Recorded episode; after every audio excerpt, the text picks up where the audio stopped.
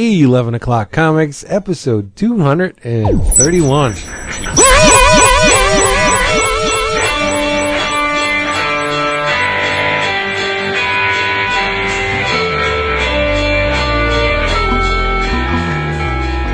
Oh, Sunky, sunky now. Who's interruptus? Yeah, yeah. Sunky, sunky now. Oh, ah. What's the matter? nothing. Glad Welcome to be, back, I'm glad to be home. Dude, Glad people like with you guys. was crickets. The, the, the forum thread was like, as far as most people are concerned, we didn't have an episode last week. Yeah, that's true. No No, no, but if, if the Twitter responses are any indication, you were very bold last week, Mr. Jason Wood. I was bold. Yes. Well, I don't know what you said, you, but I'm guessing it wasn't something people wanted to hear because you was getting attacked. Wait, I was. Yeah. Like, how could you do that? Why did you say that? Did you say I wasn't gonna? I, I decided not to do it anymore or something. Oh, Oh no, yeah. Oh, oh yeah, oh, people I people were not happy. I played a uh, Paul uh, dead type of thing. I I just played it real straight, just being like, man, you know, I can respect Vince's wishes. You know, we're gonna miss him, but you know, you got you got to let him have his you know have his time. And people just started being like, slowly, like, wait, what, what what's going on, Vince? And she's like, you know, everyone's got to remember him in his own way. You know, it's just he's got to follow his own path. Right, and people right. losing their shit, dude. People No. were losing their minds. I know. It was awesome. It's just plain silly. Is what it is. You had people that just like, really, you know, no offense to the other guys, to those three. Yeah.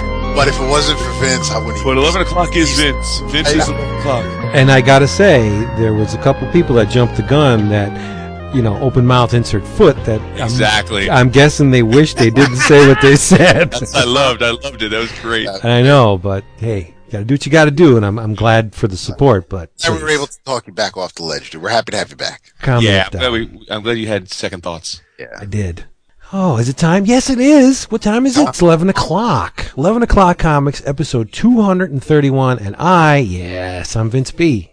I am David Price. Oh, yes, you are. And I, straight from Hawaii, am Thomas Magnum, private investigator. Oh, with your mustache. You are, you are not Thomas Magnum, although you are as But you're attractive, I will say. Uh, you, you are Jason Wood, everybody, and this episode, as always, has been sponsored by Discount Comic Book Service, where you can get, in, in addition to uh, a healthy supply of uh, gas, you can get 47 Ronin out of Dark Horse. It was it's written by Mike Richardson Yeah, uh, with heard it. art by Stan Sakai, the great Sakai-san. the great and underrated Stan Sakai. He's been True. doing comics forever, and you don't really, And like you know, clockwork, too. Lettering I know. that sh- run of Groo. working with Sergio for that long. Uh, come on, and, and then doing Usagi Yojimbo, and now he's doing uh, it looks like a human-based uh, story. Forty-seven Ronin out of Dark Horse.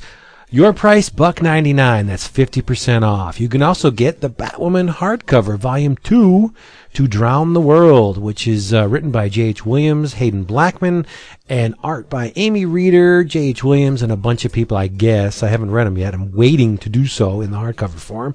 You can get it for eleven forty nine. Again, fifty percent off.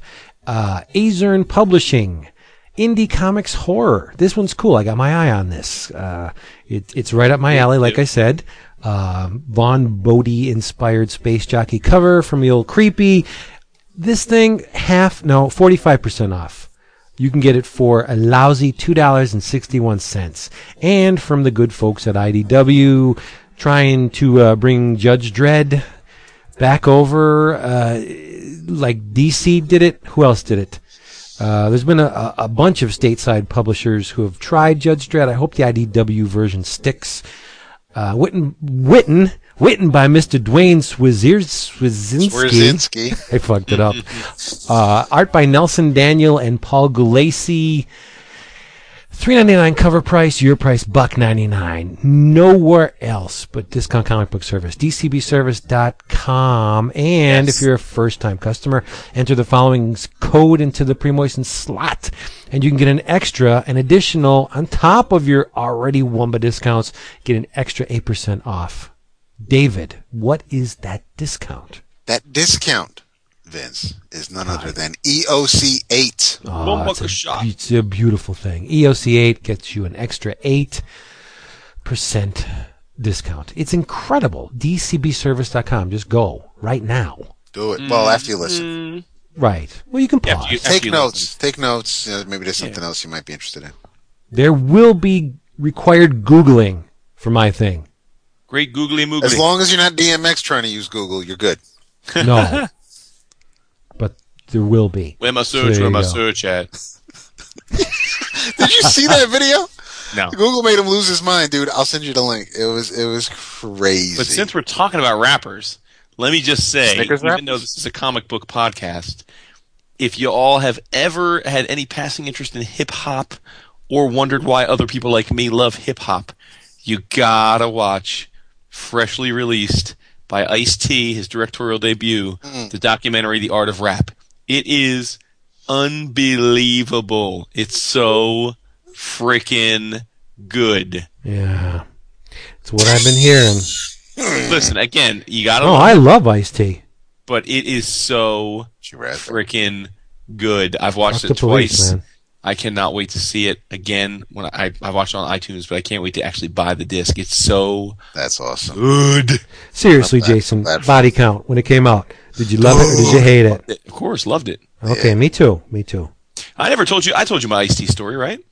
No. All right. So I'm in high school, going to it like on a school a school business trip. Uh, we had to fly somewhere. For future business leaders of America.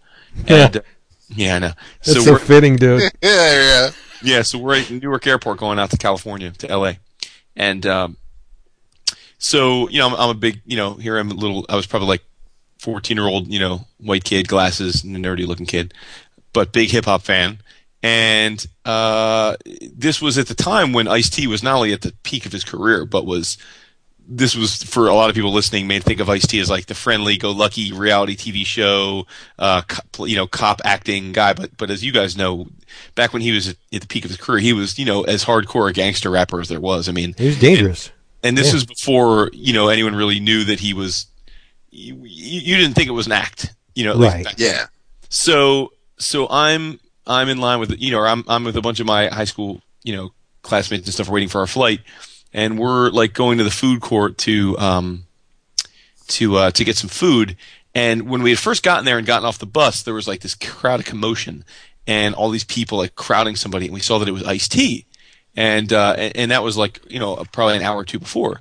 So now we're at the food court, and I see I look over and I see Ice T standing there with like like probably like a hundred yards away, like with an entourage and stuff, you know, kind of surrounding his bodyguards and everything. And uh, you know, and some of my friends are like, I'm like, oh, there's Ice T, and I was with this girl. Actually, I had a huge crush on at the time. I'm like, oh, there's Ice T, and she's like, who's Ice T? I'm like, who's Ice T? But whatever, you know. So We're over. we're in line at Burger King in the food, right? And I, you know, I'm in line and I'm just getting my burgers and stuff, waiting to get my burgers. And somebody taps me on the shoulder, and I turn around and it's fucking Ice T. And I'm like frozen in like totally starstruck Yo, pass me the ketchup. no, because I had never like at this point in my life I had never spoken or met a celebrity. You know, like this was the first time because um, so I turn around and and I- I'm like I don't even know what to say, and he's just like he says like Hey, I, I saw you. You know, you and your friends like looking over at me. You know, um, d- did you, you know, did you want to, did you want to say something or you not like I, I don't want to sound like he was trying to like he was saying it like a nice way, you know. And I was Yeah. just like, oh, I'm like, oh, geez, you know, and I just like, oh, you're Ice T, and you know, I'm a huge fan of yours, and I, we just saw you over there, and we didn't want to bother you, and he just started laughing. He's like, that's no bother, man. He's like, you know, I, I love all my fans, so he, um, you know, so he was just there, and he was like asking these questions, like, what are you guys doing? you in school? Just making small talk, and I'm like dumbfounded. He goes over to like the Hudson newsstand, you know, like the, the like the magazine Oh yeah.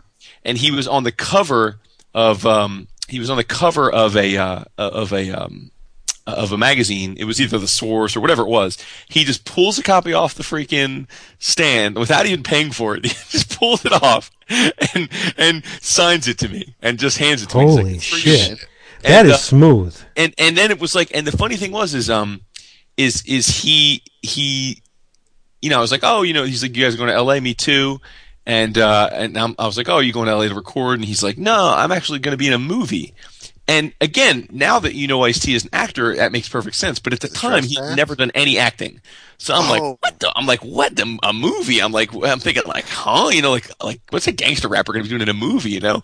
And uh, he was like, no, you know, I'm gonna. It's it's like it's. I'm real excited. We're gonna I'm gonna be making this movie, and uh, you know, and and it's be really cool. And I'm like, oh, okay, great. You know, you know, and and even during the whole time, I'm thinking like, uh, well, I mean, come on, what's it going to be like straight to video? Like who, like again, like what's a, like a rapper? As much as I like him, going to be in a movie for? And uh, and it turned out to be um, uh, I think it was called Ricochet. Like that was. Oh, yeah, no, it wasn't right, yeah. Ricochet Uh, with um Denzel and uh, uh, John. Um, oh crap.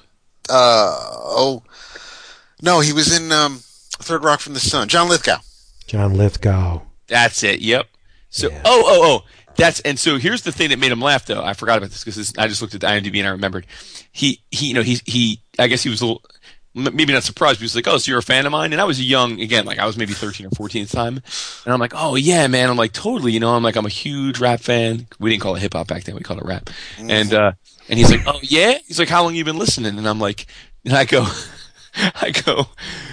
Dude, I'm like, I've been your fan since Breakin' and Breakin' 2. And he busted out laughing. He was like, "Oh, he's like, you are a fan." I'm like, "Oh, I'm not kidding, man." I'm like, "I love." So it was great. So my point is, that was what that was. Uh, that was 20 years ago.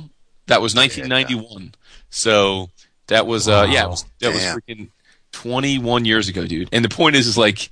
So I never forget that, like it was yesterday, man. Like that, it was That's so. awesome. I've- He's always been, I'm always been a humongous fan of his because of that. So I met I- Desi Arnaz. they uh the yeah, as as much as um as much as I, I I dug body count, I think I I prefer Ice T. oh, me too, me too. And I, I mean, I think my favorite is probably "Bitch Tried to Kill Me." That has to be probably my my one of my fa- if not my You favorite. can live that. You keep buying paper. Oh, snap! See, there you go. Well, as long as you don't see the credit card bills, I'm good. The, the cool thing about this documentary is it's um it's really just about the the the uh like the the the process of being an MC. You know, he he talks to tons of of of the best you know rappers of all time, but he he really like asks them you know things like what does rap mean to you? You know, what's your process for writing lyrics? You know, and so it's very much like a process movie, which I love. And there's one point where he's uh he's just sort of like shooting the shit with Dub C, and uh and Dub C was talking about how he became a rapper because he saw Ice T rap. And Ice T starts talking like they start talking about like tricks of the trade, and it was hilarious because Ice T said he always had like these little things he would do, like if he ever forgot the lyric or like the beat skipped. He he said he had this one thing he would do is if like the beat started skipping, if like the the, the record started scratching or something and, or skipping, he would start lip syncing into the mic and pretend the mic's volume went out. That is Oh, that's awesome. yeah, that's smart. Yeah, and then he said other times if he'd be up on stage and he would, he said there was always guys up front who would be like your super fans and they would know every word to every song. So if he if he lost his place, he'd pull the mic down on the crowd and let them rap. And, then, cute. and then he'd pick it back up and start going again. And I was like, that is hilarious because you never think that like Yeah. like little tricks of the trade. it was great. So big ups to uh, Julian Lytle for telling me to be on the lookout for that too. But uh, yeah, It's all over the place now. There was a guy on the on the ship who would go off. I, I, I pay attention and I try and observe people because that that's my thing, right?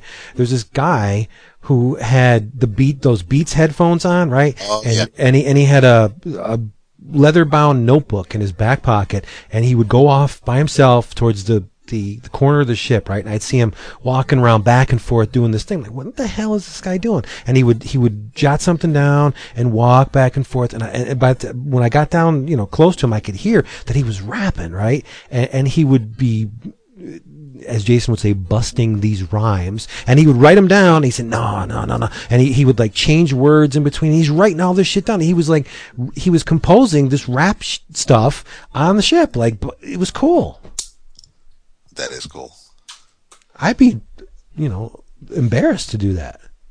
I'd be No, like but- but trying you- to trying to get in my room and do it. You know what I mean? He's out out in the open, and Right. and and the I, a couple chicks stopped. So there you go. Uh, funny, uh, hot chicks too. it's just like, yeah, Aha. dude, dude knows something I don't. So, Yep. so there you go. Yeah. So let's comics, right? What we drinking? Uh, I'm are we drinking Miller Lite. Hmm. So not nothing too sexy. Just what's what I had here. So how about you guys? Stories Making are it sexy. sexy, dude. That's what I'm saying.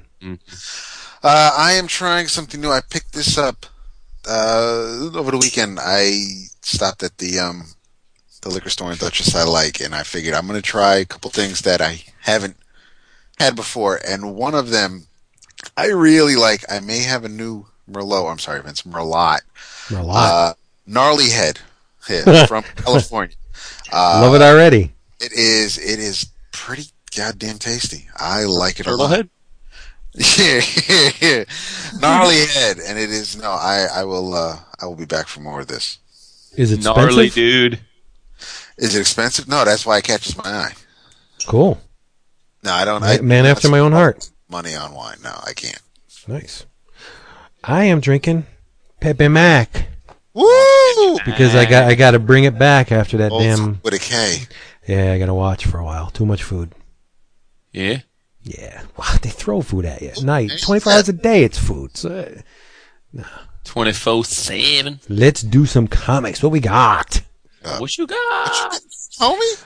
Oh boy, you really let me go first? Yeah, why not?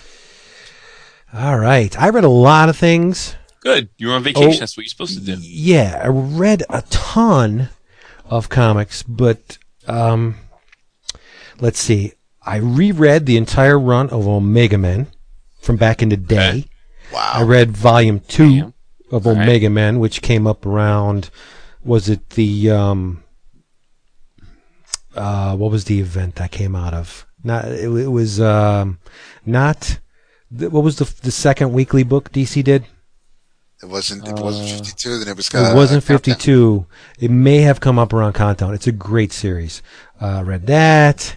Uh, I read a bunch of pre-code horror books. Uh, but uh, the point being that, uh, say 40, 50 issues of assorted comics, and none of them had the impact of this one.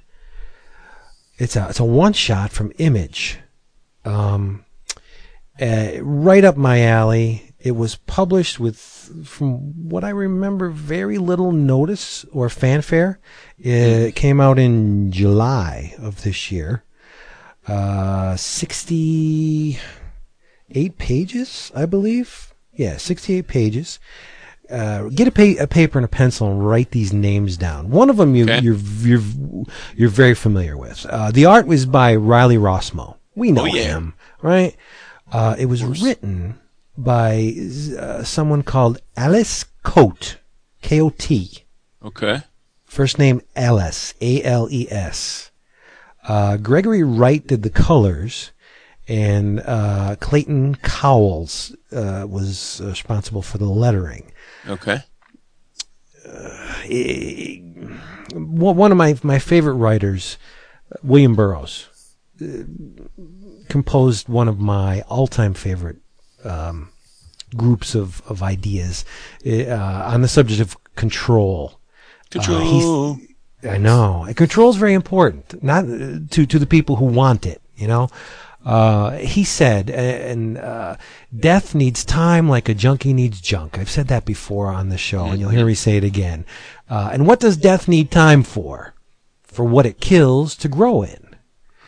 Uh, and, and one step further and more appropriate for my needs here with this book, control needs time like a junkie needs junk. Y- You take away the time, and control has nothing on which to feed. Right? Control needs time to grow the lies. Mm-hmm. And this is where uh, I'm going to start getting in trouble with people because I'm going to say things that people don't want to hear. Okay. A- a- evolution is time. Evolution is also lies, a whole pack of lies wrapped up in evolution. There's, and this is just my opinion. If you don't believe me, that's that that that is is is your prerogative. Religious lies. There's been a, a boatload of racial-based lies, political lies, economic lies, historical lies, and so on. All of which serve to control. They divide us And by dividing us, they makes it easier to conquer us. They keep our minds shackled with these I, these concepts that do nothing more than pit segments of the human organism against other segments of the human organism. We, we, we, we're, we're taught that, you, you know, Catholics, certain Catholics believe that their ideas are the way it is, and people who don't find those ideas very believable are at odds with Catholic people. And then there's your political head butting, where the Democrats and are butting heads with the Republicans. And, and, and it's this is done for a reason. It, it's done to keep people segmented, keep aspects of the human organism separate from other aspects, and because in the end, and this is one of the principles on which this comic is is founded, we are all one you, you can choose to believe it, you can choose not to believe it, but the human organism is exactly that an organism. It is one thing, one thing comprised of many, many billions of different parts, but in the end, we're all linked. Uh, and, and, this, I'll tell you the name of the comic. The comic is freaking brilliant. It, it, it, the reason why I said it was published with little fanfare or notice is because mm-hmm. if, if people read this thing for what it is and, and, and they, they digested the message, it's a sea change. It is without a doubt the most important comic book that I have read all year. Wow. Them yes. big words. It no, it is. Um, it, it's the principle of uh, the name of it is called Wild Children. Okay. Like I said, one shot from Image, um, and it's it's it's founded.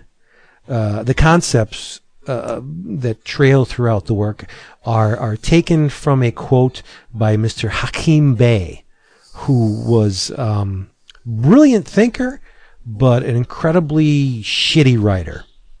Um, oh. Get this. This is this is the quote on which this whole issue is founded, and, and this is one sentence. So this is why I say he, he's he's not a great writer. Mm-hmm. Uh, children whose clarified senses betray them into a brilliant sorcery of beautiful pleasure reflect something feral and smutty in the nature of reality itself. Colon natural ontological anarchists, angels of chaos, their gestures and body odors broadcast around them a jungle of presence, a forest of prescience complete with snakes, ninja weapons, turtles, futuristic shamanism, incredible mess, piss, ghosts, sunlight, jerking off, birds' nests, and eggs. Gleeful aggression against the grown-ups of those lower planes, so powerless to englobe either destructive epiphanies or creation in the form of antics fragile but sharp enough to slice moonlight.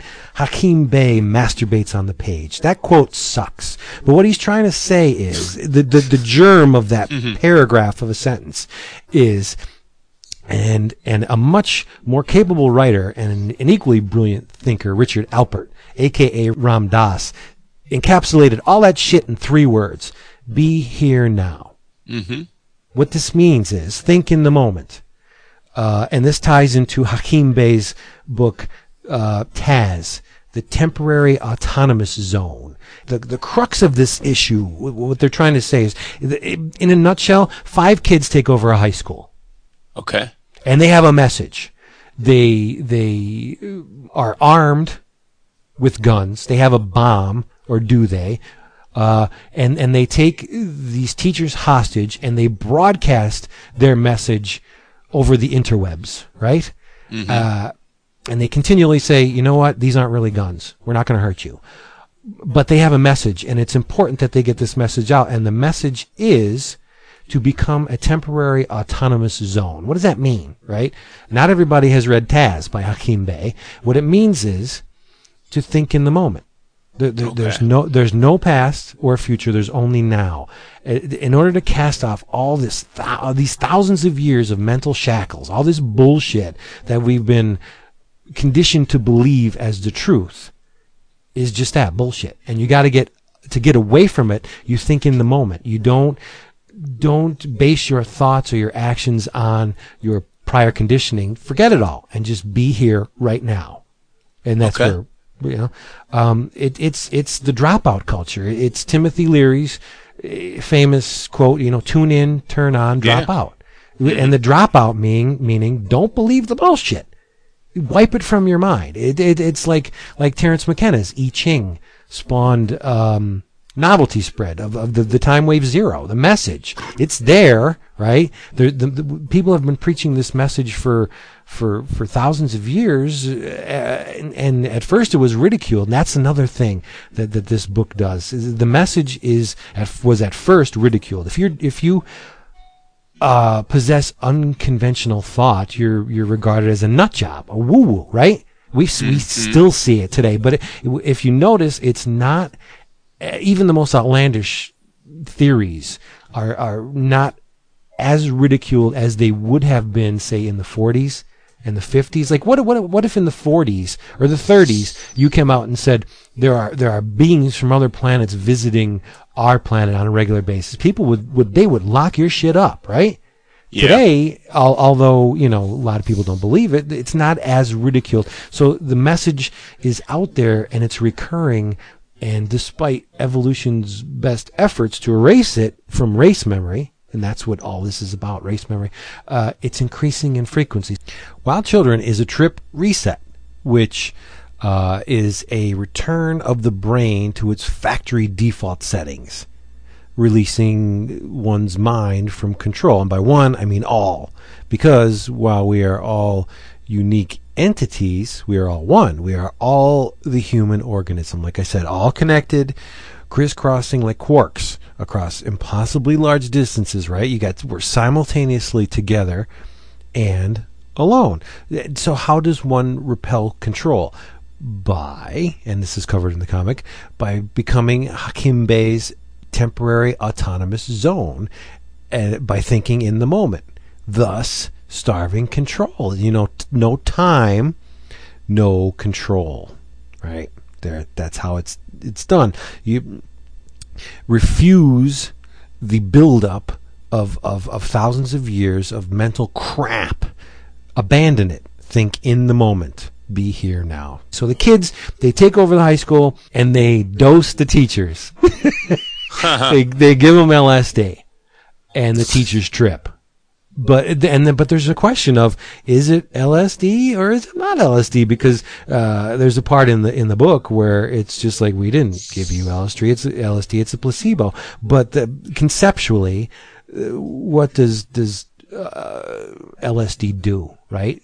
It- It's it's a consciousness expander, which is a nice way of, uh, or a, or a, a hoity-toity way of saying it leads to unconventional thinking. If you don't think along normal modes, you are unconventional, and and and the conventional thinking is the very thing that got us into this mess. So, so you have the, the teachers are dosed, and they're they're seeing things in, in different ways, and the there's subtle keywords being dropped upon them by the students, um, and it there's a point in which the comic, like Animal Man, and in The Invisibles, where the comic becomes self-aware. The characters realize, or uh, I, I think the five students knew from the beginning, but they, they, they spread the message that they are characters in a comic book. And, and the one um, student just looks up. He's got his head cocked, and, and there's a there's an intentional moire pattern um, in the coloring, which you know hints at the the dots produced by printing. You know, um, and he's got his head cocked and he's looking up in the corner. He says, "Gentlemen, can you please strip the color from Lottie just temporarily? Careful, please." And in the very next panel, you see one of the the teachers, and there's a the panel is in full color with the exception of a long rectangle and everything within the rectangle is gray and the teacher just freaks the fuck out and and like vomits uh, uh, which leads to another theory that on which this comic book is based and this is the the crazy one. Uh, most of them are, are believable. This one is a little bit outlandish even for me that uh, they make a big point of uh, going into these these theories postulated by this Rus- Russian physicist, where they're within the, a black hole. uh, You you have this ravenous thing sucking in everything, including light. Within a black hole, there are strata, orbits that could be safe Okay. for, for, for living things to, in which to reside, right? And, and that uh, compounded further, they say that if there, if these safe orbits did exist, that the reality within those orbits would be spaghetti. I think what they say spaghettiized, meaning it would be pulled like a piece of spaghetti. That that reality would be flattened. Spaghetti. That's I spaghetti. It would it would be flattened, and it would still have length, meaning it would be linear, but there would be no depth. It would be flat. Uh, so uh, they're postulating that we exist in a two-dimensional sequential reality within this safe orbit. Now, now, this is where it becomes really cool. So if time is linear in this sequential reality, it's 2D, it's sequential, it's linear. Sound familiar? What is that? It's a fucking Comics. comic book. Yes. This book is brilliant. And but I have to be honest. At first pass, it can be perceived as kind of preachy because most of the comic, it's a televised broadcast, right? So most of the comic are these kids. look? That ties into the Be Here Now. The Riley Rossmo's art is, it's unrefined for Rossmo. We we are we are like improve and and, and uh, Green Wake. We we're used to Riley Rossmo's art being incredibly um, expressionistic but dense. Right? There's a real lot of marks in Rossmo's art. There's a lot of textures going on. This is almost all line, and it's intentionally haphazard Okay. right? Which conceptually, it's immediate. It, it fits in with that be here now. It's of the moment. It, it, it's not, there's no noodling going on. There's no, um, eh, historical buildup of the Rossmo style. He's forgetting all of that and he's just drawing on instinct. That, that ties into what this, the message that this comic is trying to make, right? You, you, when you see it, you'll you'll you'll eh, you have to, if you haven't read it, it's it's very difficult to grasp. Not it's not difficult, but you need to see it in order to fully understand what the hell's going on here. I could say it's Rossmo drawing with uh, you know an unadorned line, but when when you get the the the the melding of the characters speaking and the message and what you're looking at, it, and it's flat color too. Uh, most of the color employed in the book is flat. So uh, there are points w- where it's not, and they're done for effect. Like one of the, one of the teachers gets shot, and uh, he's riddled with bullets. But I thought they weren't guns, but they're not guns. But anyway, his his his blood streams out onto the floor, and one of the characters draws a lotus. Okay. In the in, in the in the blood, and a lotus uh, is is one of is symbolic for um, enlightenment.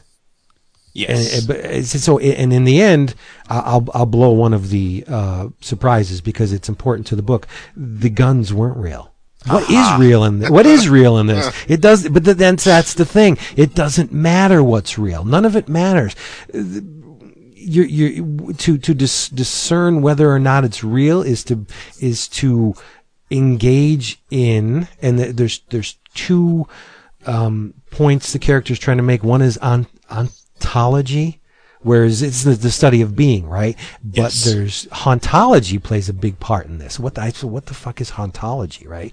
Um, I didn't to be know. confused with tauntology, which is the study of Star Wars animals. It's the study of cutting open bellies of Star Wars animals. No, I had to look it up. I didn't know what hauntology is, and and I, and I went to the uh, Wikipedia page and it says the idea suggests that the present exists only with respect to the past. So you consider the human organism as a say a block of wood, and the past it just keeps layering on the lacquer and it keeps building up and building up and building up over the over the over millennia. And all this built mm-hmm. up is all these concepts that we've been force fed it's it's trying to dig ourselves out of control being controlled. That's what this comic book is about. And it's it's fucking brilliant. And it it's just my words can't do justice to it. You need to read it. You need to experience it it's it's it's like a distillation of William Burroughs and Timothy Leary and Marshall McLuhan, Hakim Bey, Terence McKenna, the Beatles, like within, uh, without. Uh, it, it's an amazing comic. It's a one shot. It's not going to set you back a lot. I think it was five bucks. Okay. Four How ninety many nine, pages? five ninety nine. How many pages? 68, 68 pages. Okay. It's it, it, it it's a, it's cons- a conceptual shocker because New this is- comic or old? Ah, it came out in July of this year. As I say, This nobody year? was Wow. right. Nobody's been talking about this goddamn thing. Why? Why? I, because I didn't get it when it first came out. I only stumbled upon it because somebody on Twitter said, "Dude, you got to read this. It's, it's up your ass so far. It, it- it's coming out of your mouth." I said, "Okay, I'll read it," and I did. And I'm like, "Yeah." There, there's a uh, a text page right after the cover. It says guns, illegal substances, lies, love, not everything as it seems, maybe not school. What, maybe not sweet, not what it looks, panel theory, theoretically, if the message, transmission, guns, haunts me, just breathe, kiss, rotten smile. And it's just, this is the shit I live for. It's all concept. it is. Yeah, And this is you. It, it's, it's friggin' me and I, I got to thank the creative team for doing this. And if you read it, you will thank them as well because it will uh, make you think differently about everything around you. There's a huge component of reincarnation energy, that which uh, you know, energy can neither be created nor destroyed. It, is, and it's it's us, and we are energy, and we are just shells containing that energy. And where does the energy go? Where we when we die? Well, does it get recycled? Who the fuck knows, right? But there is a lot of um, information in here that may push you in a certain direction, may, may make you think differently about everything. It, it needs to be read. It's it's it's important. It, it's not fluff. It's you got to read it. It's awesome. Yeah. That's right. Finish Ronnie Rossmo. You're good. Good. I'm done. I'm done. I'm on it. Yes. So okay, I let me see. I have two things. I will talk about yeah. Okay, uh, DC Comics original graphic novel in the works for a long time. And no, I'm not talking about Teen Titans games. I am talking about the Judas coin by Mr. Walt Simonson yes. written and drawn. This has been a project that Walt has been working on since the 90s. I don't know what took him so long, but he finally is done. And it uh, it came out last month, and I read it. So the premise is pretty cool. It is um, for you uh, heathens out there. Judas Iscariot uh, betrayed Jesus Christ. Uh, and again, keep in mind I'm an atheist, but I'm just speaking from a from a, a story standpoint here.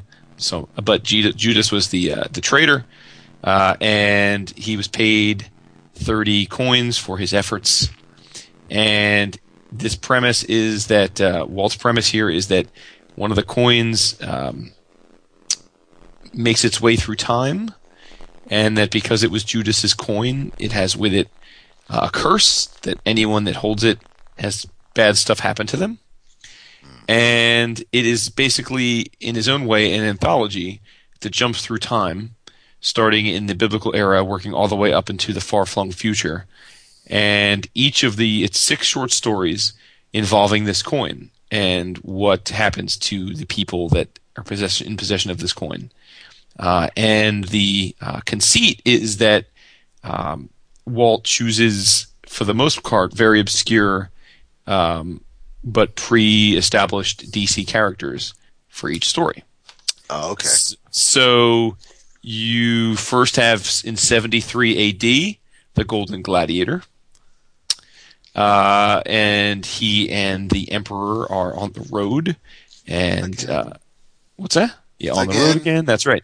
Uh, and then you know something. It's it's sort of like a Twilight Zone. You know, where where like bad things happen to those who possess the coins. So, but each one's a different type of story. Then you jump ahead to 1000 AD, and you get the Viking Prince.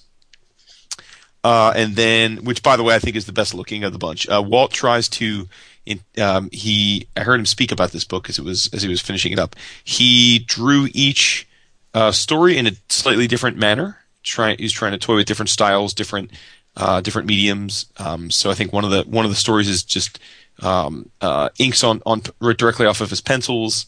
Um, he does some painting in one of the stories. One of the stories is black and white. So it's very cool. You know, I mean, look, I mean, I'm, I think we're all huge Simonson fans, and this is. I know there were some complaints about his recent Avengers stuff from some people. Well, this looks great. This is great looking stuff. The uh, Viking story in particular. I mean, he draws this Viking ship that's almost like a city.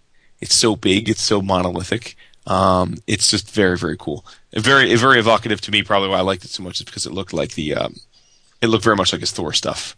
You know, there's a there's a there's a giant that he fights, and uh, you know the guy's got you know it's like sword and sorcery. Um, but then from there we go to 1720, and we find Captain Fear, and that is a classic pirate story. Uh, again, looks wonderful in the open seas. Then we go to uh, what year? Let's see. Hold on to 1881, and we come across Batlash, which uh, which was probably my favorite of the bunch in terms of the story. Um, you know, Batlash is at a poker table. Uh, things don't quite go right, as you might expect, and Bat has to extricate himself from a most unpleasant situation. Then we jump to the present, and this is where we probably uh, Walt probably plays most to the uh, marketing gods, and we jump to Two Face. And how appropriate is that The Two Face would be in a story about a coin, right? So that's the black and white one, and it's not only black and white, but it's done um, horizontally, you know, where you have to turn the the book um, Ah, on its side, landscape. and it's done as if it's in like a newspaper, so it's like the Gotham Gazette. Um, and that involves a Two Face trying to rob a museum to get an ancient coin collection, and he comes across this coin, and Batman is involved, although he is, I would say, a supporting character versus Two Face being the main character. And then just when you think you're done and Two Face does what he does, you jump to 2070, or no, I'm sorry, 2087, and you are confronted with Manhunter. And the cool thing about that story is that uh, Walt tries to, or I shouldn't say tries, he succeeds in drawing that story very much like um, classic manga. Giant eyes, very voluptuous women, bright colors. So uh, it's a really cool thing. I mean, this is a labor of love for Walt. He's been working on it, like I said, for well over 15 years. Um, and it's great. I think Since it's, you've met Ice-T. what's that? Since you've met Ice-T. I- Exactly. I was hanging out with Ice T when he Walt started. I think drawing the first page of this. Um, so I, I will say that that if you're a Walt Simonson art fan, this is a must-have book. It is. It's not that big. It's twenty two ninety nine cover price. Um, it is. Let's see how many pages. It's not a big book by any stretch. It's not even. Um, I don't have the page count, but I would say it's. Uh, it's probably like 150 pages, maybe. Wow. you know, it's so good to hear that that the art is is solid in it. Yeah, yeah. because when I f- saw it, when initially when I saw the cover image, I was like, no, dude, no. I, I, I do not think the cover is one of Walt's finest moments. Yeah, I would agree. I also would say I don't know the timing of this, but a lot of this art was drawn years ago. hmm You know what I mean? Like he has been working on this continuously, so I don't know what was new versus what was old. Yeah. So that's gonna that's gonna be a part of this. Um, I will say though that that again because I'm such a Simonson fan, this was awesome, and I'm happy to have it, especially from the art. The story is not um, overly compelling, in as much as that you know when I think of like what I think this could have been, it could have been.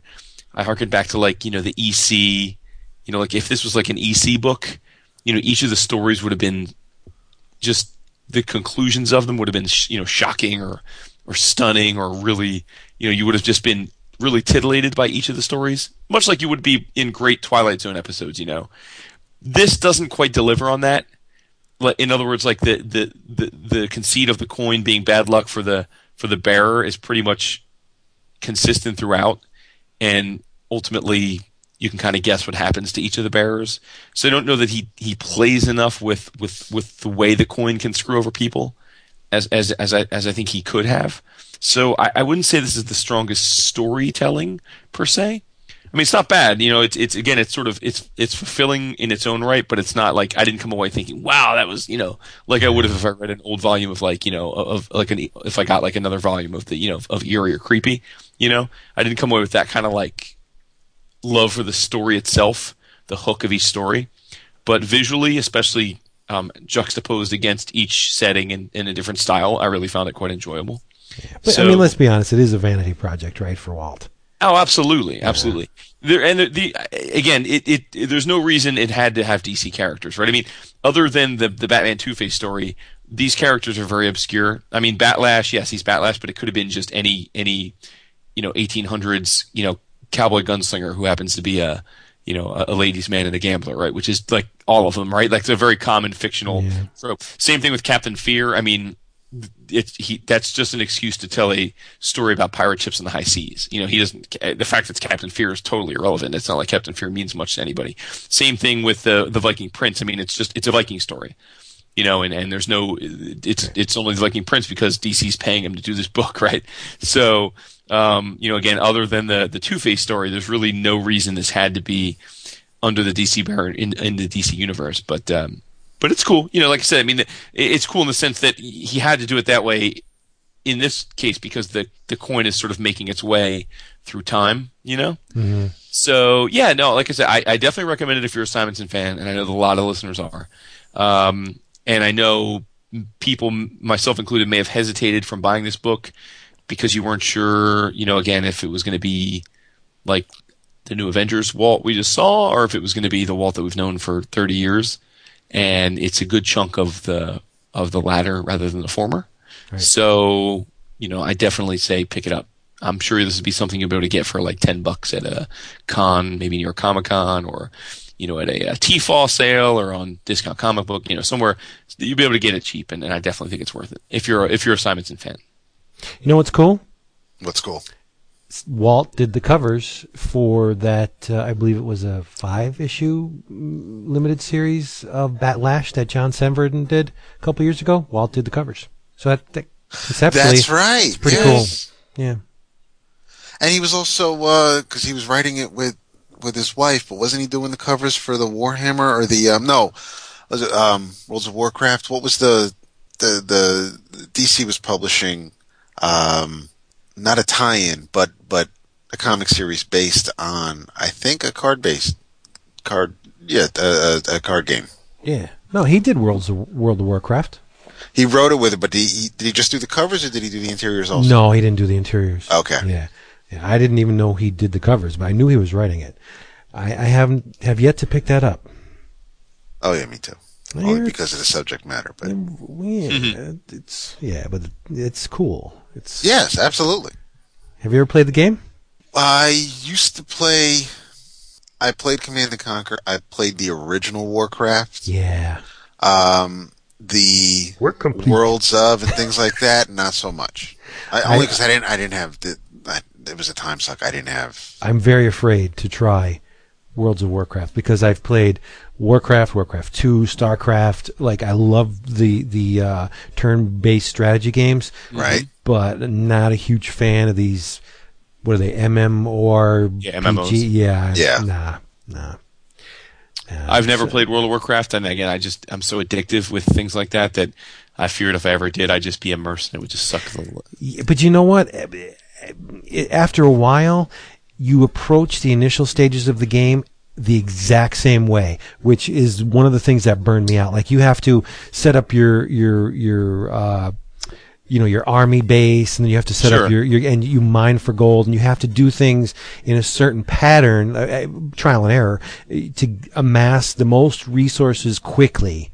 And that the initial part of the game sucks. But once you start, you know, actually fighting with your opponent, then it Right. becomes cool because it's it's it's not the same. It's it varies, but yeah, that's the thing that burned me out. That that initial blast that you got to do everything the same way. So whatever. All right, comics back. David, Uh, okay. Well, what you got, I, Paula? I got. Well, I got a couple thanks. Oh damn! didn't- we didn't hit them off at the beginning of the episode. Uh, We're rusty. We're rusty I, trombone. I know, seriously. Well, Rid's is back. The uh, I have to thank uh, four member Nell Campbell. he uh, it sounded like you said just- Nell Campbell. No, maybe Who- Glenn Campbell. Who was the forum member that you just thanked? I didn't Nell hear. Camp. Give me a break, not a And home. I- Oh, okay. Nilcam, yeah. Cam, yeah, C A M, not K A M. Uh, he he was nice enough to hook me up with the um the I don't know if it's ultraviolet, but for he hooked me up with the digital code so I'll finally be able to watch Superman versus the Elite. Oh, look at you! nice. I thank you for that. I have to thank Mr. John Fallon, who um, dinged me on Facebook and said that he was going to eBay this book, but figured he'd run it by me to see if it'd be all right if I had it, if, if he gave it to me. And I am now the proud owner of um, Starblaze Graphics Mage V1 green hardback in a slipcase signed Damn. numbered by Mr. Matt Wagner. Signed and numbered. Snap. He Crawled straight up your butt with that. 175, dude. He he was like, you know what? He's like, I I just want a fan of of the story of Wagner's to have it, and and I really do do appreciate that. I, I we pulled up into the driveway, and and the box was was on the stoop, and Renee gave me the old stink eye. She's like, "What the hell's that?"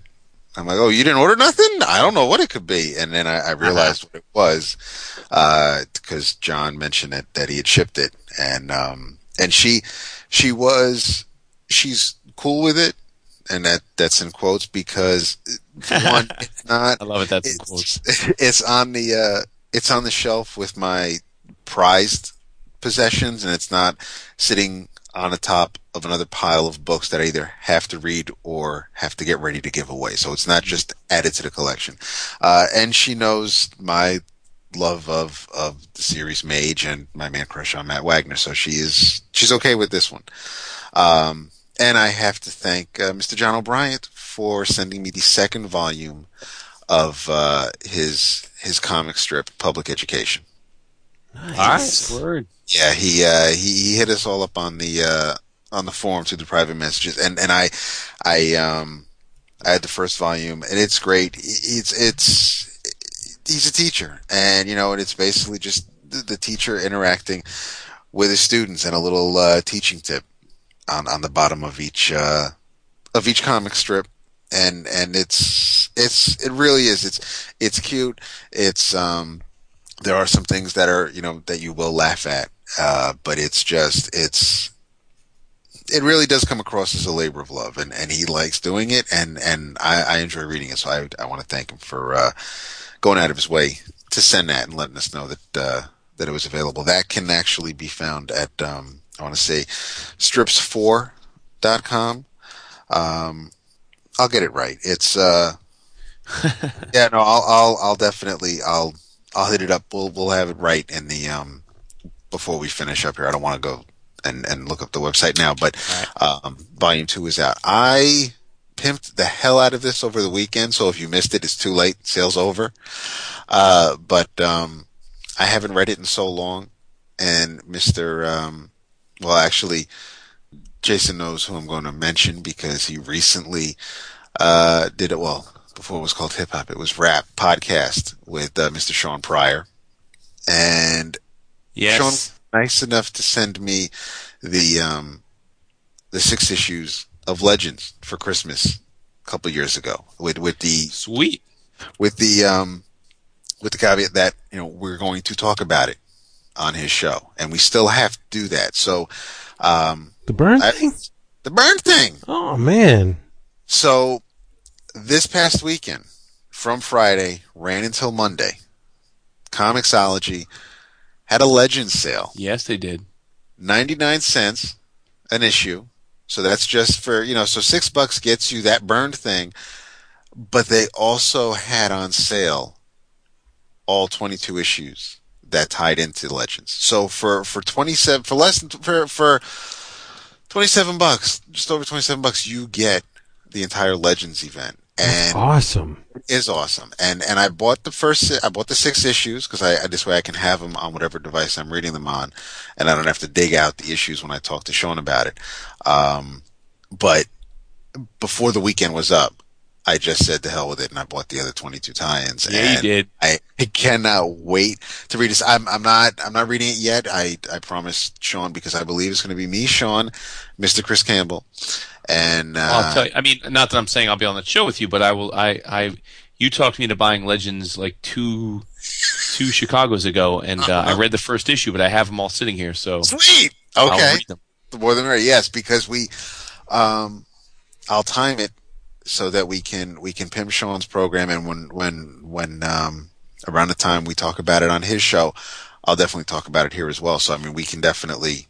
I, I think I I had I caught a little bit of flack, and then I had some people who kind of agreed with me. But I find, you know, as great as Terry Austin is, and as great as he is on Byrne, I I really do truly believe that Karl Kesel is the best anchor for Byrne. Wow. I do. I, I will. I will defend that. I have absolutely. That's no- fighting words for a lot of people. I know it is, and I, you know, Austin is great by himself. Austin is great over Marshall Rogers. Austin is great over Byrne. I just don't think when I look at other inkers over Byrne, especially Kesel, nobody touches Karl. Wow. Mhm. Except his Um, wife, I heard. Well, but it's uh, it's Yeah. it's um, I will say one thing before you read it. John Byrne is a man who knows how to use Shazam. Oh yes, Not like that fool Geoff Johns. Okay. What he's doing a poor Shazam now. No. Captain Marvel, they're killing him. John Byrne knows how to use Shazam. it's well, and and Zam. it needs to be uh, without giving too much away. It's it's penciled by John Byrne. It, it this was great because it followed the Crisis series. So you had you had George Perez, you had Mister DC do the first crossover tie-in major event for DC, and then you had um and then you followed up with John Byrne, who recently left Marvel, did the Man of Steel miniseries, and then he did this because he was also doing the Superman books at the same time. Um, penciled by Byrne, inked by Karl Kesel, uh, written, plotted by John Ostrander and Len Wein, and it is the. It's not new. It's not something where you're like, oh, I, you know, it doesn't doesn't go anywhere near the new 52. This actually is the.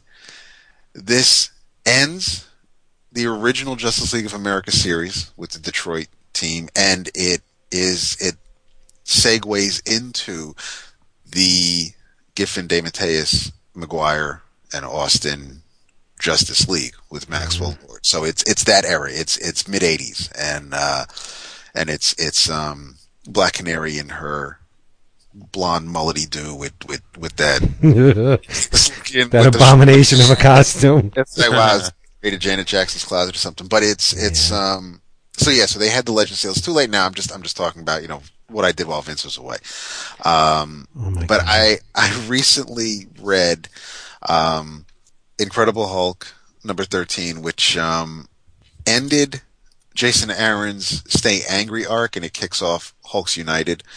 Um and it is it explains why Banner had um, had Hulk do what he did while he was on his uh, on his various quests to um, to accumulate things here and there, and um, I did not realize what I missed before that, and I guess apparently a gamma bomb went off, and and Hulk and Banner were actually two separate people. Doctor Doom was involved in this.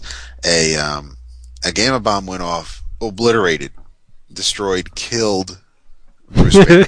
That's He awesome. There's no more. Bruce Banner was gone, and only the Hulk remained. But um, enough of Banner was still around that it, and I'm completely paraphrasing this. It, it merged with Hulk, but basically Hulk was the sane, normal version, and and Banner was the demented, criminally insane dude. And Wow, uh, wait a minute, wait. What merged with Hulk? Banner. Banner's consciousness, his his his energy, so he could still turn into Banner. Banner, the physical form of Banner was gone, Ooh. but the gamma bomb, um, I'll say, just gave enough of left enough of Banner where it merged with Hulk, and so so now when when Hulk calms down, he can he can become Banner, but he doesn't want to become Banner because Banner's fucking batshit insane. Now wait a minute. Is this like um, astonishing X Men between the raindrops kind of stuff, or is this No, this Marvel this, continuity Hulk now? Oh, I is the way it believe is? Yeah, this is Marvel Continuity Hulk because uh, there was a flashback to um, Betty as Red She Hulk. Oh, jeez. Hmm. There, and, and I believe this kind of ties into Marvel now because you have that, that teaser image and you have that Skeets looking dude next to the Hulk in that Yeah. picture. Mhm. The this issue looks like um, you have Hulk, and that might be Banner's brain in that little flying case. oh, jeez. Wow. So it's I I'm I'm and this this this issue ends with um with Hulk all loading himself up so that he can uh he basically needs to go take on Doctor Doom. He needs to, he wants to destroy Doom and they can't, Banner can't do it by himself. Hulk can't do it by himself. So together they have to work together to, to take down Doom. Um, so I'm, I'm excited to see where this storyline ends because I'm pretty sure, or where the storyline's going because when it ends, we'll have led into Marvel now and we'll see where, where Hulk is from there. And that's when I guess Waid and Leinil Yu will, will take over. But I've, I, I talked about the Hulk book for the past few issues during this Stay Angry arc, and it, it continues to be fun. Actually, this this one looked really cool because uh, art by Jefte Palo. Oh, And- cool. Jefte Palo. Nice. Yeah, and um, Dr. Voodoo. and there's even some uh, and Black Panther Secret Invasion Mhm. art about it. The, I think they canceled that book too early. uh, of course Yeah. they. Um, that was Remender, right? Yeah. And uh, there's even callbacks to uh, Mister Fix It in this issue. Oh, nice. Nice. Yeah, you can't go wrong with that. Banner shows up to um, throw some money down on the roulette table, and he goes, um, he goes, put it all on black. I never bet on Uh-huh. red. And and he, uh, Nice. right, he's like, you might, and and the dealer's looking at him, and he goes, oh no, you might wonder why I am standing here in pants that don't fit me, and threw down coins that I obviously grabbed from the fountain outside. And and if you're wondering how I made it past the doorman, it's because um, I used to be a bouncer here, and and uh, Uh-huh. so I mean, it was a nice little. Yeah, he was. So um, it was uh, it was a pretty cool issue. But I've been I um I really haven't been reading a whole lot this past week. I've been uh, just kind of busy with a few other things, and in the past couple of days, kind of threw Get throat. busy. Well, yeah. Um, but yeah, so I, there's and and I um I, I started the fifth issue of Spider-Men, which which came out, so I, I want to finish that series before um I find out if it if it ends as as it. I know like like Jason wasn't really f- feeling the first issue, and and it might have started off a little slow, and it it it it was definitely it was peaking. It it it wasn't a, a the straight great line from the beginning. It it it went up, and the um, third issue was great. Fourth issue was okay. Um, I don't think it was as good as the third issue, and the fifth issue, um, Peter's just trying to get home at, at, as far as the part that I'm up to. So um, I hope that it it en- it ends. I wonder if he's going to make it. I hope, man. now, well, I'm stuck in the old universe. Not David, Yes, sir. Are we really to believe Dan Slott? About Retailers severely underordered Amazing Spider-Man. What is it, six ninety eight or Oh. something? is that the first issue of Alpha? I don't know. He just said, "Yo, you know what? We have a milestone 700 issue coming up.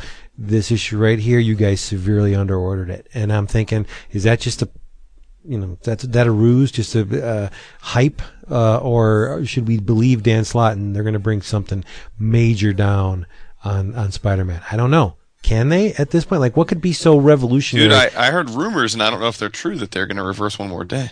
wow, how are they going to do that? Now, I, like I said, it could be completely unfounded. I just heard rumors of that.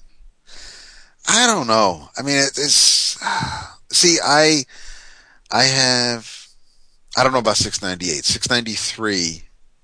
I um I haven't finished yet. I have I have a little bit. I, my my my th- I, I enjoyed 692, which was the 50th anniversary, but I enjoyed the backups more than I enjoyed the main story. I wasn't. I'm not really feeling Alpha. It, it, it, you know, as a high school kid, and he, he stumbles onto his powers, and you know, you're not supposed to like the dude, and I don't, and I. It Oh, just Alpha's the kid's name. The, Yeah. the the code name for the. yes, the okay.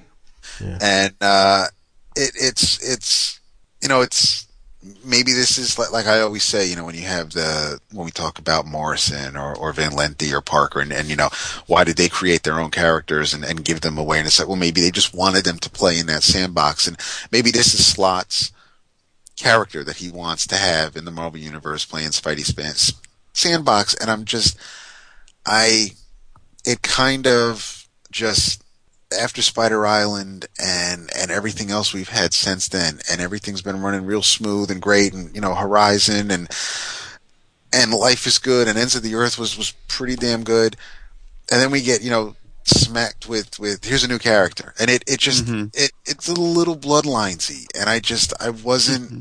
It kind of just killed the flow, and so I haven't been. You know, it's Humberto Ramos, so it looks great, and you know, and I I have faith in Slott. I, I, I enjoy his work, but I just it just didn't really sit all that well with me. So I haven't gone back to 693. Now I know that issue 700 is listed as the final issue Aha. because um, I'm sure with Marvel now that that they're you know, Oh yeah, it's time for another reboot. Yeah, so you know it's time to go number one. It's only Go been a couple one, years. go home. so uh, you know I'm I am looking forward to that for for personal reasons, for selfish reasons, not not because it's a new number one. There's that there's, there's a reason why I'm looking forward to Spidey's next chapter, at least visually. And uh, Oh, really? yeah, we can't. We can. Oh. You and I know we can't say. Yeah. Yeah. Um, so uh, so there there's that. I might start reading the book current again then. yeah. Um, Yeah. so I'm I'm looking forward to that. I forgot about that. I know. Uh, the, Yeah. The But do, uh, do you think reversing, if the, if it is in, in fact reversing one more day? Oh, no, do, do you think do you think that's going to like matter with matter to anybody? nobody. Nah, dude. it's like look, look, Spider-Man, Superman, and Lois aren't together with their reboot, so you know we'll we'll mix things up and we'll put Peter, and Mary Jane back together. Mm, But then bring back Gwen if you're just really going to go all out. But Yeah, for real. now they could do. Yeah, that'd be cool, right? I mean, if they start, but if if you're going back to basics, they they've done that. Never mind, they've done it in the regular universe. They they they, they did it more recently in the Ultimate Universe, and and that was a decade ago. So, um, They broke my heart with issue 400, and I never trusted them since. I know, I know, but That was an awesome friggin' issue, dude. yeah. But like the um. So I don't I don't know about 698. I don't know about underordering. I don't even know what 698's about. It might it might be the beginning of the the end with with leading into 700. If Maybe it's the one where Spidey has to like use his spider sense to save uh-huh. the day. oh. It'd be, Be yeah, crazy. May needs her medicine again. Jason's Aw. it'd be crazy. That'd be You're so bananas, crazy. dude. Dude, I want to talk about Marvel though. Go ahead. Really? Go ahead. Dude, I gotta say, you know, I have not. I like Matt Fraction personally. Like, I, I like, uh, I think he's a he's a fun guy. I, I like. I think he's smart. I love Casanova. Um, I've liked some of his earlier stuff at Marvel, but it's been a while since I've thought he was like killing it on a book. You know, to be honest, like it's been a while, and I thought Fear itself really kind of, you know, was was not an accomplishment. So I got to give him his props, dude. The first two issues of Hawkeye have been awesome. That's what I heard. Now, I, I, I figured you were going to say that because of how they were going to look. I am glad to hear that story wise, things are rocking. Well, let me say this too, because you bring it up. So it's it's reuniting Fraction with David Aja, who we all knew from from their Iron Fist run. Um, Aja took some time off because his wife had a child, and he was kind of like taking a little slow roll. But now he's back, dude. He is even better than he was before. Like Vince, this is what I got to tell you, dude. He's on some like David Mazzucchelli shit. Yeah. I'm serious, I, man. I know. I saw some sample pages. They look It's really good. crazy good looking. Yeah. I mean, it's crazy good looking. I mean, it's a visual tour de force. Like, you know, I, I got to get the hardcover of this because it's so beautiful. And this is the right kind of thing for Fraction because it's, I think in the first two issues, I don't even know. Yeah, other than like a, a flashback scene, I don't think he's been in costume. It's, Wow. It's, and and the the cool thing is is the thing I really like about it is he sets up the premise in a way that just sets the tone for the book because if you think about it like one of the interesting things about Hawkeye is he's a hu- you know he's not super powered he's just a really talented archer but if you think about it like he's almost never been in a situation where he's not in a superhero story like he's not really ever been street level like it's not that's not the kind of stories they usually tell with him because he's usually as part of a team. I mean, there's usually it's rare when he's not, either heading up a team, whether it be Thunderbolts or Secret Avengers or you know the Avengers. Um, so this is a little bit of fertile territory for Fraction to go into the the idea of of of treating him as street level, and he sets it up in the first issue with the first page by saying, you know, and I'm paraphrasing because I don't have the issue in front of me, but it's like, you know, Hawkeye is a the world's best archer. He becomes an Avenger, and this is this book. This book's about everything that happens when he's away from the Avengers. That's all you need to know. So, like, it almost sets it up like the way that the like the Wolverine was back in Marvel Comics Presents. You know, where he was in Madripoor, and it was just completely separate, and it was a different tone of story, and it was just he was a different guy. And that's what this is. I mean, this is Hawkeye when he's not an Avenger, when he's just doing his own thing, and uh, it's it's terrific. Uh, it's well written. Um, if I had a minor nit, it would be in the first issue.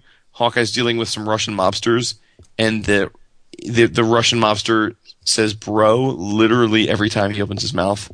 So he says "bro" maybe two hundred times in the issue, um, which I think was he was meaning to convey, like you know the guy speaks broken English, so he calls everybody "bro." but uh, here you go. Clint Barton, aka Hawkeye, became the greatest sharpshooter known to man. He then joined the Avengers. This is what he does when he's not being an Avenger. That's all you need to know. And there you go. And that sets it up. Fraction, Aja, Matt Hollingsworth does the colors, and his colors are massively important to the first two issues. It's a great aesthetic. It uh, it's just it's terrific. I mean, he he's uh, he's he's human in this book. He's he gets hurt, he gets beaten up. Um, he he uh, he befriends Kate Bishop, who is going to be a Oh, supporting yes. character in the book, who is the Hawkeye, you know, who's the Young Avengers Hawkeye. Um, he has a do- pet dog. There's no mention of Mockingbird. he is uh, he's kind of like the like the people's champion, you know, almost reluctantly so. The circus of crime is involved in the first story, which is great. Um, it's it's it's just first two issues hitting it out of the park, you know. Wouldn't be the first time that you know a, a, a comic gets off to a great start and then peters out, but in terms of hooking you, man, this book this hooks you. It's it's it's uh it's terrific. Um, and and he's even a little self self aware. Like there's a, a, a moment where he where where Clint is beating up some people and uh and, but he's like in plain clothes and so people start to panic and he's like it's okay I'm an Avenger and then one guy's like are you that Iron Fist guy? so, you know it's even like you know he just kind of he's just you know self aware, a little tongue in cheek there. Um, but uh, you'll love it, David, because there's like I said, there's a dog, and it's uh, it's Clint's Yeah, best but friend, it's- But it's a Hawkeye. and he's uh, he- I know, I know, you're not a huge Hawkeye fan, I know, but There's a uh, dog. There's a dog. I know. there. there's there's a dog. I told- His told- wait, dude, and his name is Arrow. Oh, named after the uh, the. CW show coming out. Yes, Nice tie-in. that. So no, man, this is real good. Like I said, he's off to a strong start. The the book, just by the way it looks, is worth reading, but but it's just a lot of fun, and uh, I, uh, I I dig it the most. I, I really do say it's it's it's it's the first book out of Marvel, new book in a while that's got me real excited. It. Uh, I, I guess I feel this way the way I guess most people felt when they read that first few issues of Daredevil. You know? Oh, okay. all right. excited about it and was like, Okay. okay, you know. So I uh, yeah, man, I, I, I- you, you gotta if you're not g- give this a try. Is all I'm saying. It's it's Okay. it's uh I will. put it this way, it's it's not anything like any Hawkeye we've read before. Right. So you know he's he's now I know you have an issue with him because he's kind of a douche in general, but I mean uh, you know, but but in this again he's kind of like the people's champ, you know. So Well, maybe I'll I'll look at the pages and I'll just think like, well, maybe if if if DC brought back Connor Hawke, then this is how it would look. No, I I'll I'll give it a shot. I like Aja. I like the the the three and a half issues of Iron Fist he did. I do like Man, Uh, that's uh, he's rough, man, isn't he? It's it's um It's all butthurt. and I do I'm butthurt because you know I had to I had to get you know John Severin on Iron Fist. Yeah, that makes me butthurt. boy. the uh, and Oh Russell- yeah, that was beautiful work. It was beautiful. Yes. So it's um, and I I, I do like Beautiful. Fraction. That's So beautiful. Isn't that a bit I'll- redundant though to say John Severin's work was beautiful on any book? Yeah, that's true. It's John Severin. Dot end of sentence. Yeah. Yep. Um, the uh, I did read the second of uh, Alan Davis's annual trilogy. And, Oh, yeah, and you did. The Daredevil issue was really good. Um, Wait, wait, wait. What's this? Alan Davis is what? Oh, oh, son, why don't you listen to the show and not on it? word! The I uh, listen to it when I'm on it. Alan Davis. You're on it. Yeah. Alan Davis has written and penciled, and Mark Farmer inked three annuals this summer. Uh, but it was they were standalone, but they did connect because Alan Davis tied There's his in it. ClanDestine characters into it. No and, and shit. actu- and after reading Daredevil, Jason, I am now even more interested in finding out about the fan- Attaboy. Yeah, I mean the first wait, wait, one. So wh- okay, go. So what are these All right, annuals? so the first annual was Fantastic Four, although it was really the. I the can get down with that. Well, you should because it was just Ben and Johnny and Doctor Strange. So Yeah. Reed and Sue are vacationing, so they're not even in the Oh, issue. but I would really like to see Alan, Alan Davis. Davis, draw Trust Susie, yeah. It's good, dude. Uh, so um, so that was a nice little time travel tale with, with Ben and Johnny and and and um, and Victor and, and Doctor Strange, and then when that when that basically done in one series wraps up, you can read more about the family in the Daredevil annual, and that's So cool. so you have um and what's neat is that this is why i i mentioned i, I talked about this a little bit on, on marvel. This is why i love the marvel universe so much because there is that connectiveness and i know that that can turn some people off because they just they want their books separate from anything else. I don't it needs to exist in a vacuum. But i love the fact that i can read a page where daredevil beautifully drawn is swinging through the city and because of his enhanced hearing he picks up on conversations, and one of the conversations he hears is the last thing Ben asked Johnny in the Fantastic Four annual. That's And if you nice. didn't it, you know, you wouldn't you wouldn't have picked it up on it. No big deal. Everything's still there. But, But, you would pick up on it, even if you didn't consciously pick up on it. Subconsciously, you would. right. Yeah. So uh, so the Daredevil story is is the second one. Again, Doctor Strange pops up, and um, and it basically, you know, if it's an excuse for for Alan Davis to draw Doctor Strange, I'm cool with that because it looks great. Agreed. It looks good. Nice. Yeah, I'm waiting for. Like I said, I, I read the first issue, and I'm waiting for the rest to be collected. Yeah, I think you'll see it. and and the third part, which I haven't started yet, it ends with uh with Wolverine annual. And I, when it comes to, I know that when the movie came out, and there was that mandate that you know, when Greg Rucka and Darick Robertson launched the Marvel Knights Wolverine, you know, Robertson had him drawn rugged and and surly looking and short and and they were just like, you know, Hugh Jackman's playing him in the movie. We need him like six feet tall and, and, you know, make him look a little better. And same thing with it, even, even quietly didn't, didn't make him, you know, super attractive, but he still, mm-hmm. you know, stood upright and, you know, didn't drag his knuckles and, and, mm-hmm. and were, so, so they changed Wolverine over the years, but my, one of my favorite images of Wolverine is that cover of, um, the, uh, um, OGN Bloodlust by Alan Davis. And I think that, but it's just him hunched over, claws out, looking as mean and feral as can be. And I really, and sp- oh, and, and the cover of Uncanny X-Men during Mutant Massacre with him versus Sabretooth. Shit, that's a classic image. It was Yeah. just the way Alan Davis draws Wolverine that I, it can't be topped. And it's, it's, it's No I'm- argument for me there. Really looking forward to the uh, to the Wolverine annual. But it's a way for Alan Davis to work on his creator-owned family in the Marvel universe, and and it's it's as I'm reading each each annual, I'm getting a little bit more interested in the family because I told Jason last week that I never read anything regarding ClanDestine. I knew it yeah, wasn't. almost, hung, I almost hung up from the podcast, but Yeah, man, he's like threw his head set down. He's like, I'm blowing a Chris. He, um, which is probably why he hasn't talked to me much this week. But it's it's um oh Jesus, wow. it's uh If you must know, my my brother, my boo, I was at a conference all week, so I really, I no, just, no, I wasn't on my normal Twitter schedule.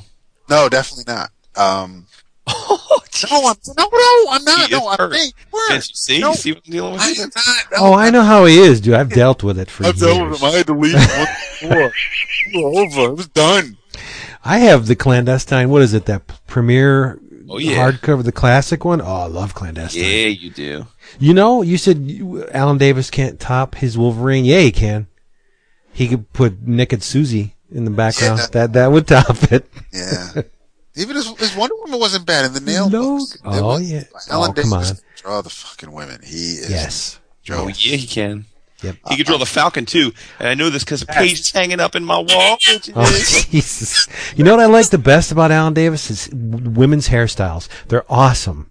They're all '80s, straight '80s. Yeah, well, the men's are. Yeah. I was I was at an '80s party last Friday actually. oh, you could have good went as an Alan Davis character. Nah, I was Run DMC. Oh, all right. Could have looked like Simon. You, and you went as Run DMC. Renee wants to know if you went as all three of them. That's what I'm saying. Just Adidas, remember- James. Do you have your Adidas on? Yeah, of course I did. Nice. Big fat laces had my Kangol. So when he when Jason said that though, I was like, well, isn't that just regular Woodrow weekend wear? It's I don't know why that would have to be a, a dress up, but Ah, look at you. I got something. If you David's done. I'll go for it. I don't think he was done, but go ahead. Oh, go ahead. I want to hear more. I'm just I didn't read Wolverine part yet. I, I the, the Daredevil one was great, and it was a way for me to tell Jason that I'm I'm more interested in reading about ClanDestine. So you So, so all three of these things have been published. all three have been published. Yeah. I have them all. waiting for the for the solicitation of the inevitable. Yeah, that that's gonna Yeah. look real nice, and, and I I thank um Andrew Shaw for for hooking me up with the codes for those because So I've would been you- them.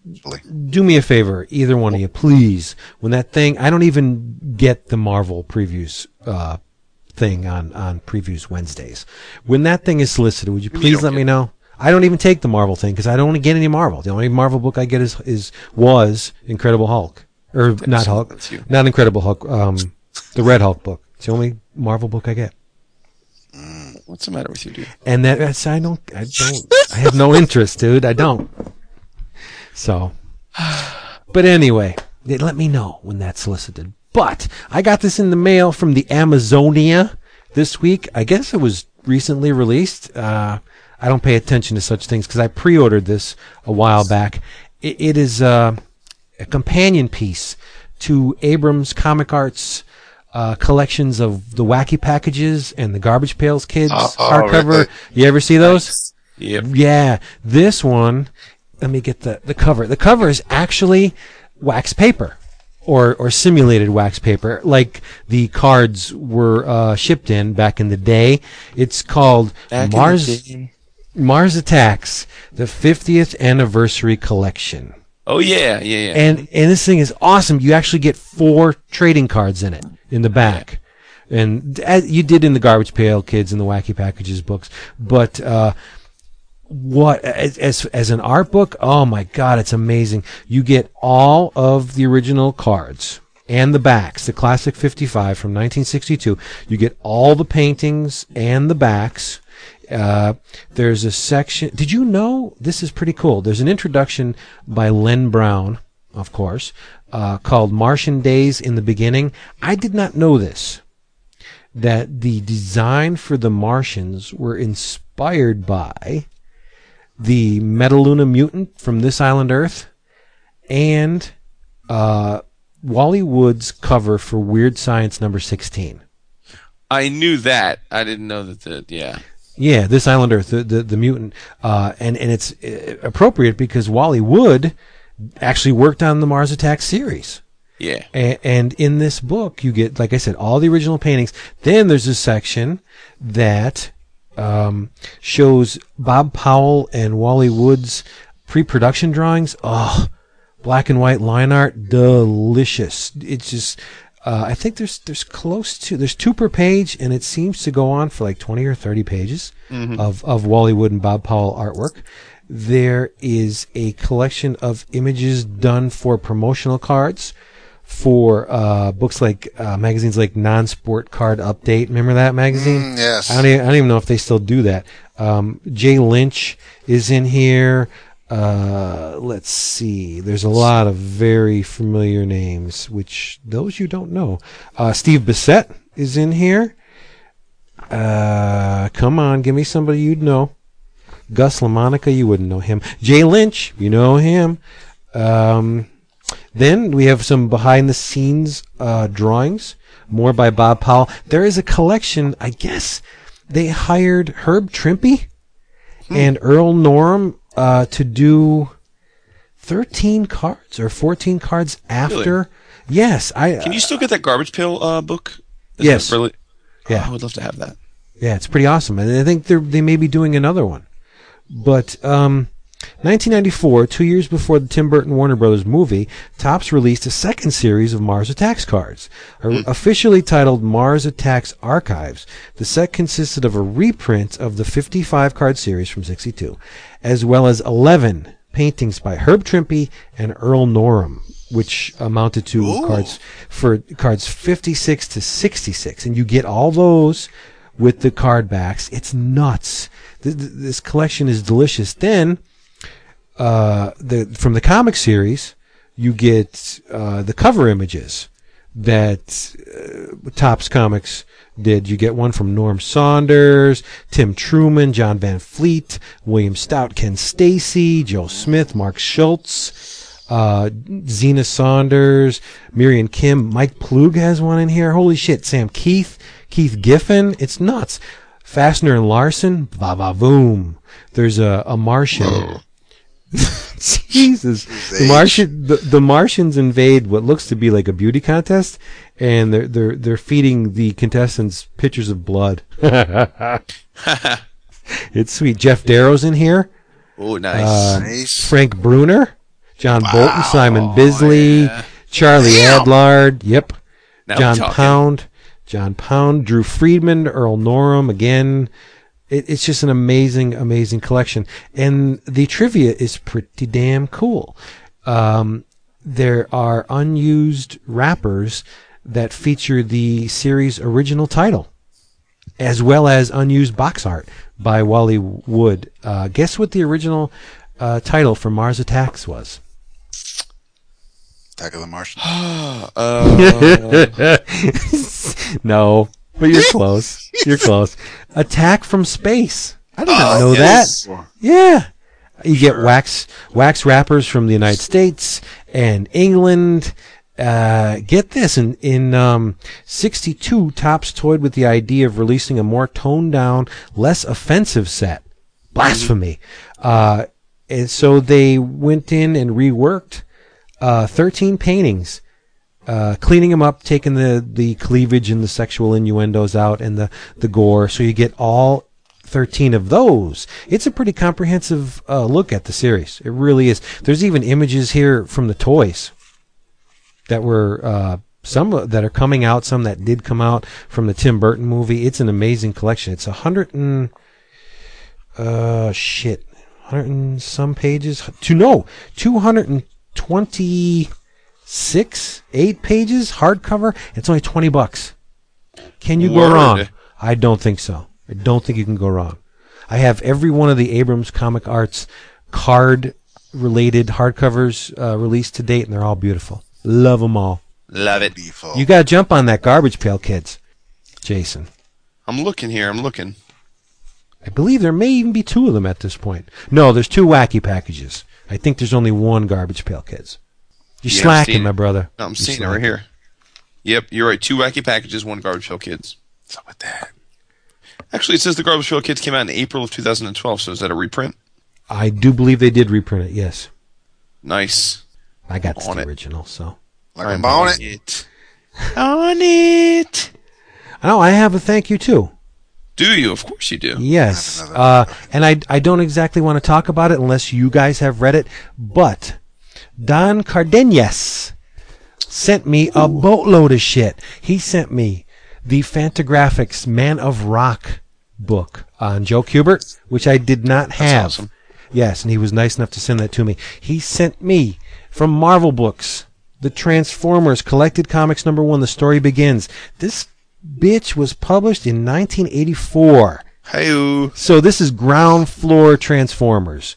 I, I guess let me see. Spider Man's in here, so it probably reprints one to five. Didn't Spider Man appear in in uh, Transformers five, or was it four? Uh, it may have been the last issue of the miniseries, so maybe been so four. four. Okay. So he sent me that. He sent me an original drawing, two original drawings. Ooh. Uh, one in color of CF from um, the Prison Pit. I don't want to say what it is because kids may be listening. Uh, Johnny Ryan's Prison Pit, a color drawing of CF, Cannibal. And he sent me full comic size illustration of the characters featured. It's awesome too, and it is hyper violent like the miniseries. Uh, the characters featured in the Image Comics miniseries, The Strange Talent of Luther Strode. Have you guys read this? Yes, I have. Oh, Jason has yeah. you you have talked about it on the show, I believe. The first, You talked think, about the two first issues. issue. Yeah, yeah. First two issues. Did you did you love it? Loved it. Yeah, I thought it was I great. thought it was amazing. Yeah. And, you know, you- you got it. let's be honest. It there it bears a lot of similarities to Kick-Ass. Yeah. Mhm. Yeah. But in my opinion, I enjoyed it much more. I, I thought it was a better story. It, it wasn't as um, coy or or you know uh, self-absorbed as uh, Kick-Ass. Like Mm-hmm. Kick-Ass, the you know the, the the nudge nudge wink wink stuff that Miller uh, indulges himself in wasn't a part of this. Mm-hmm. And, and I and in one at one point I think even one of the one of the characters says you know come on you're dating yourself by one of them drops a some kind of pop culture reference and he's like dude you're dating yourself like back Sure. off and uh, but um, written by Justin Jordan art by Tradd Moore I have not seen this guy's work before this Yeah, I had not. write that uh, name down he's going to yeah. be big he's going to Yep. be friggin' huge um, coloring by Felipe Sobreiro and uh, lettering by Fonografiks, covered by Adam Moore. Um, I, I loved every bit of this. In the same Yeah, ballpark as um, Flex Mentallo, kinda. Mm-hmm. Not not as as Right. Well, uh, I mean, the meta. same premise in that it's a geeky person gets infused with the super strength, but Yeah, but man, the violence, woof, shit. Some of the, I mean, when he tears up that room and uh, just just hauls out on, uh, on those guys, freaking body parts everywhere. Yeah. it's nuts.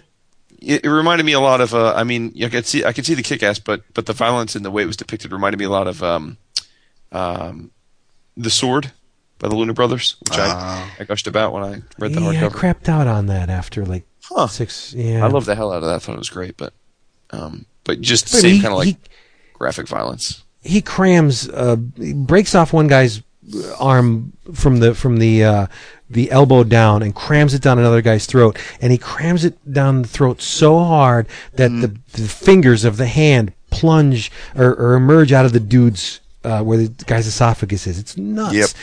ripping heads off at the nose uh, shit you say i'm crackly No, I said No. it's cray. It was cray cray. Crazy. it is. Cray, It's it's extremely violent, um, and uh, but ultimately, what a read! Fantastic read, A- and that last page of issue six, I'm I'm back for more, or the back cover for issue six, Yes. uh, where they tease something else is coming. Yeah, Mm-hmm. I'm I'm on board. I'm gonna follow these guys everywhere. Yeah, Tradd is rad. Nice. Now, now I have. I, what is? Where did he come from? No idea. I'm, I- I- it doesn't I- matter where he came from. He's on my radar now. there you go. You know it. So what else we got? I'm sexy and I know it. Um, one more. Well, I, I snagged it because I was just on the forum at that time, but uh, got to thank Mr. Brannigan, seventy seven, on the um, on the forum for uh, dropping the digital code to Doctor Strange season one. So I will man. be reading that. People hook you up with these digital spots. They do. No, they he, love him. he, he just he threw it out there. I just I just happened to be on the forum. Any one of us. Ah, would've- dude, people hook you up. It's all about the dap. oh, it's all yeah, all No, about. i- i- in David's defense, he did send it to. all No, I of us. know, He said, I know. "Yeah, You're supposed to play along, Vince. Come on. I can't. I can't Oh. shit on my, my man." That's your boo. Yeah, it's your boo. Yeah, he is my boo, right? Shit. Oh man. girl. I wanted to let everybody know that uh, Digital First from DC uh, today there was a funky little Batman story that was released, Legends of the Dark Knight number sixteen.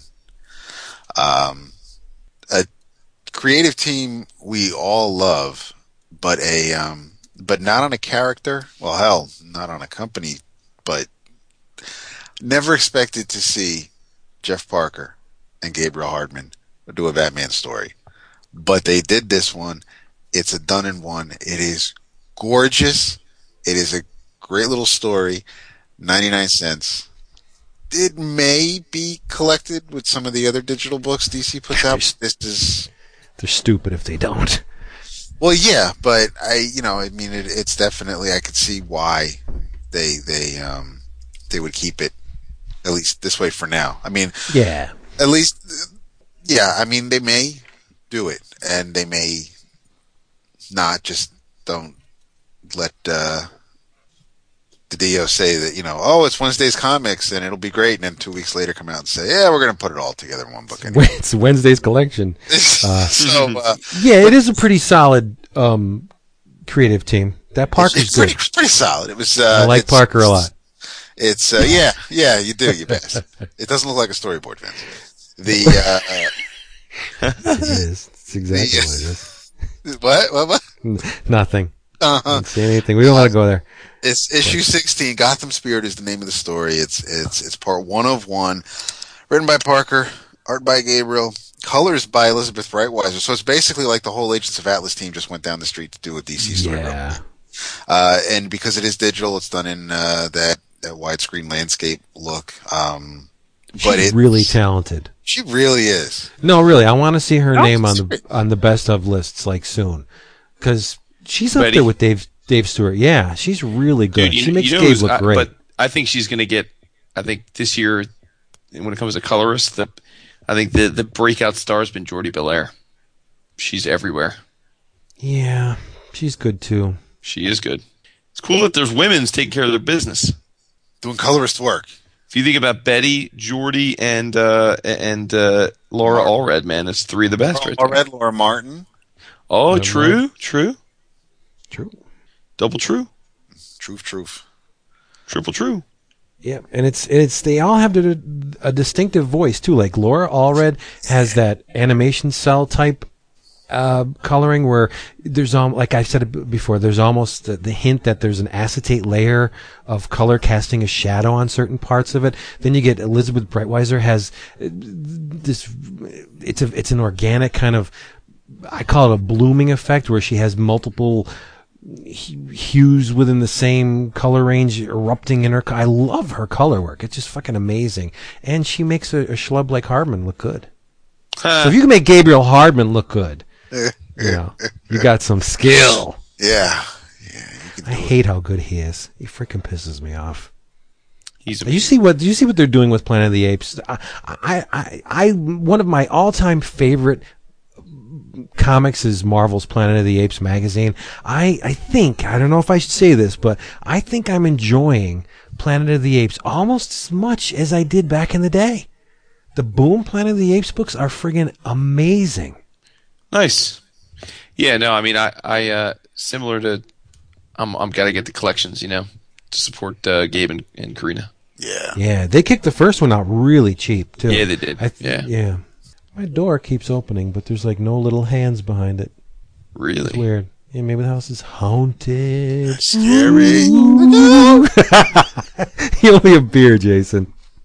you know we it. a, Ooh. What else we got? What you got? What you been uh, reading? Oh, jeez, Well, too I, much. I definitely got to give a shout out to um, because I read the first half of it tonight with my boys.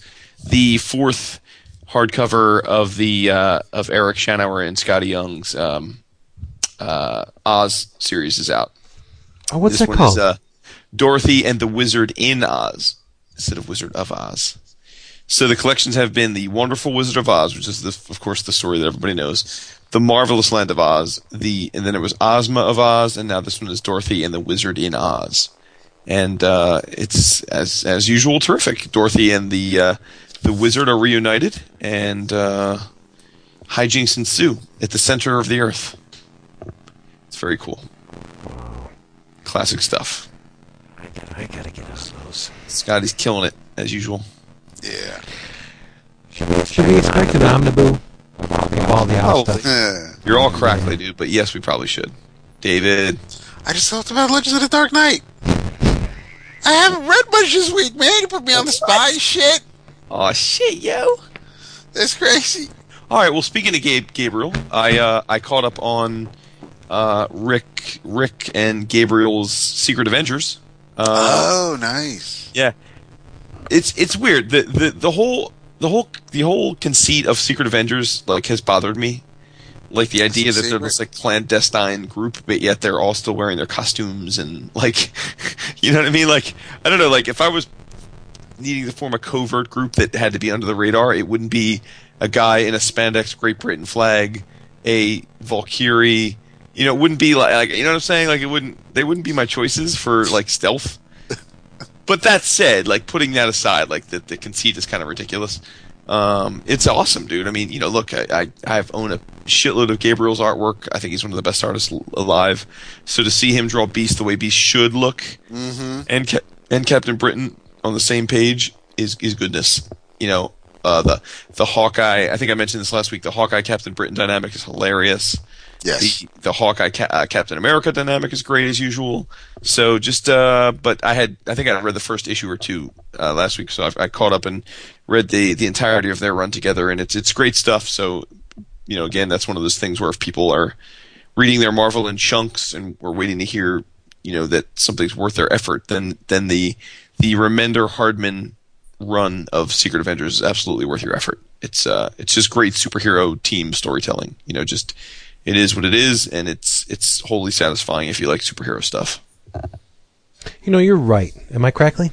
no. No, Hardman is one of the best comic artists Yeah. alive, and and I- Yeah. and I'm I'll be honest, I'm jealous of the dude's um, talent because uh, he makes it look so friggin' easy, Yeah, that's true too. Yeah, and it's just his his style is. Mm, it, there, there's something old and something new about it. It's it's it's uh, there's a, there's a, a vintage, uh, a classy, a classic sensibility to it, and then you look at it. Uh, he he does uh, it's modern storytelling. Uh, it's just amazing. I hate him. I do. I hate him because I'm jealous. We're, are we? Do we? Are we all? Do we hate people we're we're uh, we're jealous of? N- no, Well, I do, and I hate him. I have nothing but love in my heart. That's it, man. Gotta. Damn. I'm incapable of hate. Cable.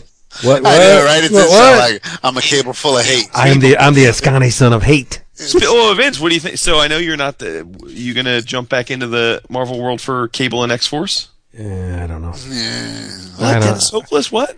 I don't know. I know. I Dude, really you don't gotta know. support Dennis. Oh, but oh, Dude, but Dennis and speaking Cullen of Dennis Bunn. Hopeless, But Dennis, Dennis and Cullen Bunn have been on the grind for years, and it's so nice to see them getting like big time Marvel projects. yeah. Who's drawing it? Mm, Well, it doesn't matter in like three weeks. Three Salvador Larroca, but weeks. Is he really? yeah, No. Is he? yeah. Oh, Yeah, No. there's there's friggin' no way I'm gonna buy that. I know. I'm, yes, I'm, I'm sorry. I can't escape Larroca. I thought I was finally off the Iron Man tit, and I could escape him, and now he's following me to X Force. the tit. The Iron Tit. But dude, it's Cable and X Force together, Vinny. All right, how about this then? How about this? You want some Dennis Hopeless in your life? Avengers, um, Avengers, uh, Ina Arena, yeah. with art by Uh, motherfucking Kev Walker. Kev Walker, yup. Ooh. Covers by Dave. Yep. Johnson. Basically, Vince, this is kind of like Battle Royale in the Marvel Universe. yes. It's the it's the youngsters of the Marvel universe, uh, and probably a power kid or two, but basically, um, they. yeah, I I kind of I didn't want to read the um the press release just because I I like to know as little as possible going in, but um it's uh it's it's basically like like Jason just said, it's it's going to be brutal, and it's uh basically battle royale in Murder World in uh in the Marvel universe. Is it a limited series? A one shot? I Uh, think it is a limited series. I think it is. It- it- mature readers? Um, I don't know. it's. I mean, there are a lot of characters in it, so I don't know how long it's. It's. Um, yeah, sixteen of Marvel's teen heroes. Um, but I'm not sure if it's it, if it was actually announced as a limited series or or what. I suppose I, I, I presume it is, right? I mean, Last question. Kev Walker line art or painted art? Probably line art, dude. Ah. Probably line art. Well, that's a good thing too, but I would really like to see Well, Ke- sure. Kev Walker unleashed with paint on, on a limited obviously, series. dude. No. this Jason. Well, yeah. I mean, what you gonna do? I don't. I don't think oh. I'm just gonna like argue that. By the way, that the, the good news, I think it's a win-win, is that Kev Walker and Declan have both done a great job alternating arcs of Thunderbolts, yeah, but they both get their own series now in the Marvel now. So that makes me happy. What's Declan doing? Um, I knew you were going to ask me that. Uh, he is doing a series. I can't think of it offhand, but he is doing a series. Hold on. Um, I guess I shouldn't have said that without knowing what the series was, but That's okay. I talk about a lot of things without knowing what the hell's going on. right? I know. I know, but people expect that of you, not of me. really. You know, Chris is going to go back next week. Fell apart without me, didn't it? yeah. like, what? Uh, hold, hold, hold on. While you're looking at that, uh, I picked up the new SpongeBob this week. yeah. Yeah. Uh, damn, the, the inside back cover choked me up a little bit. Yeah. In memory of Ernest Borgnine, 1917 Wow. to 2012. Academy Oh. Award winner, Chief Petty Officer, and voice of Mermaid Man. Uh, there's a little ship PT-73 behind him. Julie Wilson drew it, and it says, "For Ernie, you will always be our superhero." Oh man! And they even put the she even put the gap in between his teeth, his, his front teeth. It's awesome. I love it. yeah. Yeah. So there you go. What's he working on, Jason? I I haven't. I can't find it. Oh damn! Damn. That's okay. Damn. Damn. Declan. Uh, well, he listens. Declan. Uh, shout a brother out. What are you What are you working on? Wouldn't it be cool if he answered like right now? That would be. yeah. He- How does he? How's he listening to us? Damn. Well, he's doing something. Here you go. Here you go. Oh Do it up style. no, that's not it either. Sorry. Why don't you like SpongeBob, Jason? Why? It's just so whack. So you, whack. you know, I I thought you didn't like Adventure Time. You came around. I, I just Good times no joke. Did you know that in the special Haunted Halloween issue number thirteen will feature the talents of Steve Bissette, Al Jaffee. Oh, Jason, come on, Al Big, Jaffee, big. and my man right and there. Tony Millionaire. Maakies. That's strong. That's strong. Uh, yeah. Have you been to his website lately? I I saw something Website. last week. Uh, Tony Millionaires. I don't know that I've ever Uh, been to the website. I think. Wait, let me. Uh, Fucking big news today out of PictureBox. Brandon Graham's art book for 2013. While we're on Oh, the oh, subject. see, I had a Yeah. feeling. I I had a feeling. I did not know that. Just a big old joke. When are they doing pre-orders now?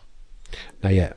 2013 coming out. They have uh, he uh, floated uh, the cover image, and I think uh, another image too. It looks looks hot. It's like I have a question. This multiple warhead series that's been solicited, yeah. is it a reprint of the original or is this new stuff? Oh, I don't know. I just ordered it. I Well, I know, but I want to. yeah. Well, even if it is a reprint of the original stuff, I'm sure it's new cover, so I bought it anyway. I don't know. I just I just bought the shit. Brandon Graham ordered. Could be anything. Just on his Twitter feed. Nah, I follow him again. I can't quit him. It it is it um for the O'Briens. It is strips and the number four dot com. I just wanted to make sure that that was clear before I. You didn't, fo- you didn't follow up on the Tony Millionaire thing. What's going on in his website? It was okay back at the beginning of the month. Um, I saw a tweet September sixth. He uh, he posted a comic strip of um, Drinky Crow uh, and friend walking past a retirement home, then a nursing home, then a poorhouse, and you see Drinky saying, "Come on, Uncle Gabby, keep walking." then a drunk home, where Drinky says, "Here we are, dear Uncle, the last stop." And all uh, the golden years, and Drinky and Gabby are rocking in a chair. And at the bottom of the strip, there is a little cartoon that says, "Our announcement: the Mackey strip is retiring as of today. oh yeah. Thank you for reading all these years. Thank you, thank you. And I didn't follow up, but later on in the day, um, Tony posted that uh, Maakies will never be retired. I'm just keeping everyone on their toes. See how see how horrible life would be without good comics. And then Right. the past couple of weeks, there have been regular updates. So I, when I saw it on the sixth, I saw it in the morning after I got to work, and I didn't follow up on it. And then when you mentioned Tony Millionaire, it made me remember the thing. So I just went to the site to see what was going on. Yeah, I don't follow Maakies on a regular basis, but Me I did, neither. I did hear about the the the ruse, so to speak. But I mean, you, if you've read the strip, you know he's got a real weird sense of humor. like, Oh yeah, really strange. Uh, I love He- those cartoons though. Holy shit. man, he would incite riots on the old journal message board just because of his. Uh, he's got a real, real wry, strange, uh, punch in the face kind of kind of wit. You know, it's he's he's, a, he's a man's man. He's a He burly man. is, he is, yeah, he is, he is. So whatever. Um, so there we go. Wow, we're sinking a little bit. You are not. Where's Where's Niesman, man? Where's We're just chilling, dude. We're just chat. We're just chatting, man. I got another hour. Our boy. Oh, oh no, no, no, no. I got some some. work tomorrow, dude. Yeah, Yeah, me too. jobs. Sucks. Unknown does. doing friggin' friggin' project management shit. Do you ever think I would be doing project No, management shit? wow. Yeah, it's I hate it. I can't stand it. I will have to tell you something off air. I Oh, yeah, I I, I made a faux pas today. A It faux pas. It Wow. How long did you Yeah. cook it? It was it was that it was that feeling you get when you send an email to the wrong person. Woohoo! No. Heard it about that person. And oh no! never email your boss, dude. That's, That's the shit. I hate that. Oh, I, man. I hate that. all. man. I backtracked, covered my ass real quick with that. Oh did. no. I did. Dude, you're lucky as a motherfucker. Wow. I- You got to watch that. This, this this day and age, you know. Funny is that I had to. First of all, my, my boss. Well, my, my boss is only working like twice a week because he's on um, he's on paternity leave. So he he doesn't. A he's not dude's on paternity leave. Say Pardon? he he's he's he's uh he's he's taking time off. He's got the time, so he's taking time off to to be with his wife while they. This baby was born a few weeks ago, so um, no, no, a couple months ago because he was off most of the summer. And uh, I thought so that was just a woman's job, though. To like Well, that's well. barefoot and pregnant, right? That's why he's coming in a Seriously. couple a week. I don't know nothing about birth and no babies. That's it, baby. um, so my my Paternity leave. Boy, we we really have become an androgynous society, haven't we? Honest to God. He was kind of getting beat on by by my coworker, the guy who um Did his wife massage his birth canal while he was on break? Or? I mean, Jesus. oh, Did you get him some like bath salts so he could rest his, his weary feet? give him, uh, ask him if he needs a secretary or if he is a secretary. You know what I read uh, over the bela- over the break? Um, no, well, no. I have them stacked up to read though, but I and I, I want to specifically save this for next week because I want to drive Chris nuts. Um, have any of you read Nausicaa in the Valley of. Wind? It's No. by Miyazaki. Oh. It- oh, it, it is one of the friggin' best comic series ever. Uh, it's how many volumes? Let's see. Uh, 47? s- seven volumes, roughly 200 pages a piece. I mean, it's not, it's not that long as far as manga goes, but it is an amazing journey from start to finish. Uh, it is just great. Um, so I'm going to save it for next week, but yeah, I read, uh, Nausicaa in the Valley of Wind. It's just phenomenal. Um, if you haven't seen, uh, Miyazaki's art for it, Google it just just look at some of the images and it, you- you'll want to read it you will Sounds good. it's one of the most alien looking comic strips i've ever seen. Doesn't even look like it was drawn on this planet. Uh, part mobius um, what else do i see here? Uh, it's it's inventive as hell. Like the creatures and the the the um the uh, conveyances like she tools around on these these airships. It's it's amazing amazing work. But i'm not going to blow my wad for this week. I'll talk about it Oh, you're gonna save it. Yeah Naus- nausicaa and the valley of wind fucking phenomenal work Must be, dude. You people be like yeah it- J- I, well you know what my my my brother julian will agree with me if no one else julian will There you go. Maybe we should have Julian on as a special guest next week. cool Talk All right. Nausicaa. Oh, dude I'll Now is it Mousica? As in like N A U S S I C A, and there's a umlaut over. Um, let me see how they do it. what's a Japanese guy doing using an umlaut? Dude, there's so much German influence in Japanese stuff. Are you kidding me? Really? Yes. Oh had no God. Yes. uh, uh, well, look at World War World War II. They were in bed together, and the, the What's the what? no, the German culture pervaded Japanese. Like, uh, uh, we'll get into it after the show. Yeah, it's a long topic for dis- discussion. There, there's there's major German influence in the Japanese. I had no idea. Yeah, yeah. Uh, but anyway, Valley of Wind for next week, people. All right. Hey, everybody. That's it. That's all we got. We love spending time with you. And this episode, as always, is brought to you by Discount Comic Book Service, dcbservice.com, where you can get all the stuff I mentioned at the beginning of the episode at huge, phenomenal Womba discounts, 35 to 75% off your favorite comic books and collectibles delivered right to your damn door. You don't even have to move. Do it. Well, you got to get up to get the books. They're not gonna like bring them into your house, into your lap. They may, depending on how much you tip the the, the, Well, the that uh, delivery I saw about the female meal woman. That was, yeah, okay. Yeah. In your damn travels, get thee to an upscale comic shop or Amazon and get yourself the Drawn and Quarterly. Ma- I don't know what they, what they even call it. Um, this is like the definitive edition. It's not subtitled the definitive edition, but it is. It's from Chester Brown, one of my all-time favorite stories, Ed the Happy Clown. It's a hardcover remastered version of this classic. Like I said, recently published. Clocks in at 240. Woot! 244 pages with all the addendum at the end and the notes and the behind the scenes shit and the reworking. Like I have the original issues of Ed the Happy Clown from Yummy Fur. I also have the Vortex collection and I didn't compare them side by side. I will when I talk about this hardcover, but it looks like there is a lot of stuff in this hardcover edition that did not appear in the Vortex collection because back in the day, these this was one of the books that was um, attacked for being well, just let's just say a little too gratuitous. Uh, so it's been released by Drawn and Quarterly. It's only twenty four ninety five. It's a, a must own. It really is. It's one of those things like Love and Rockets and Dark Knight Returns, blah blah blah, Watchmen. You need to order. You need to have uh, Ed the Happy Clown on your your shelves because it's just phenomenal. Any of you read it? No. Bitches. We saw Homework. Homework assignment. Ed the Happy Clown. Bye. Go.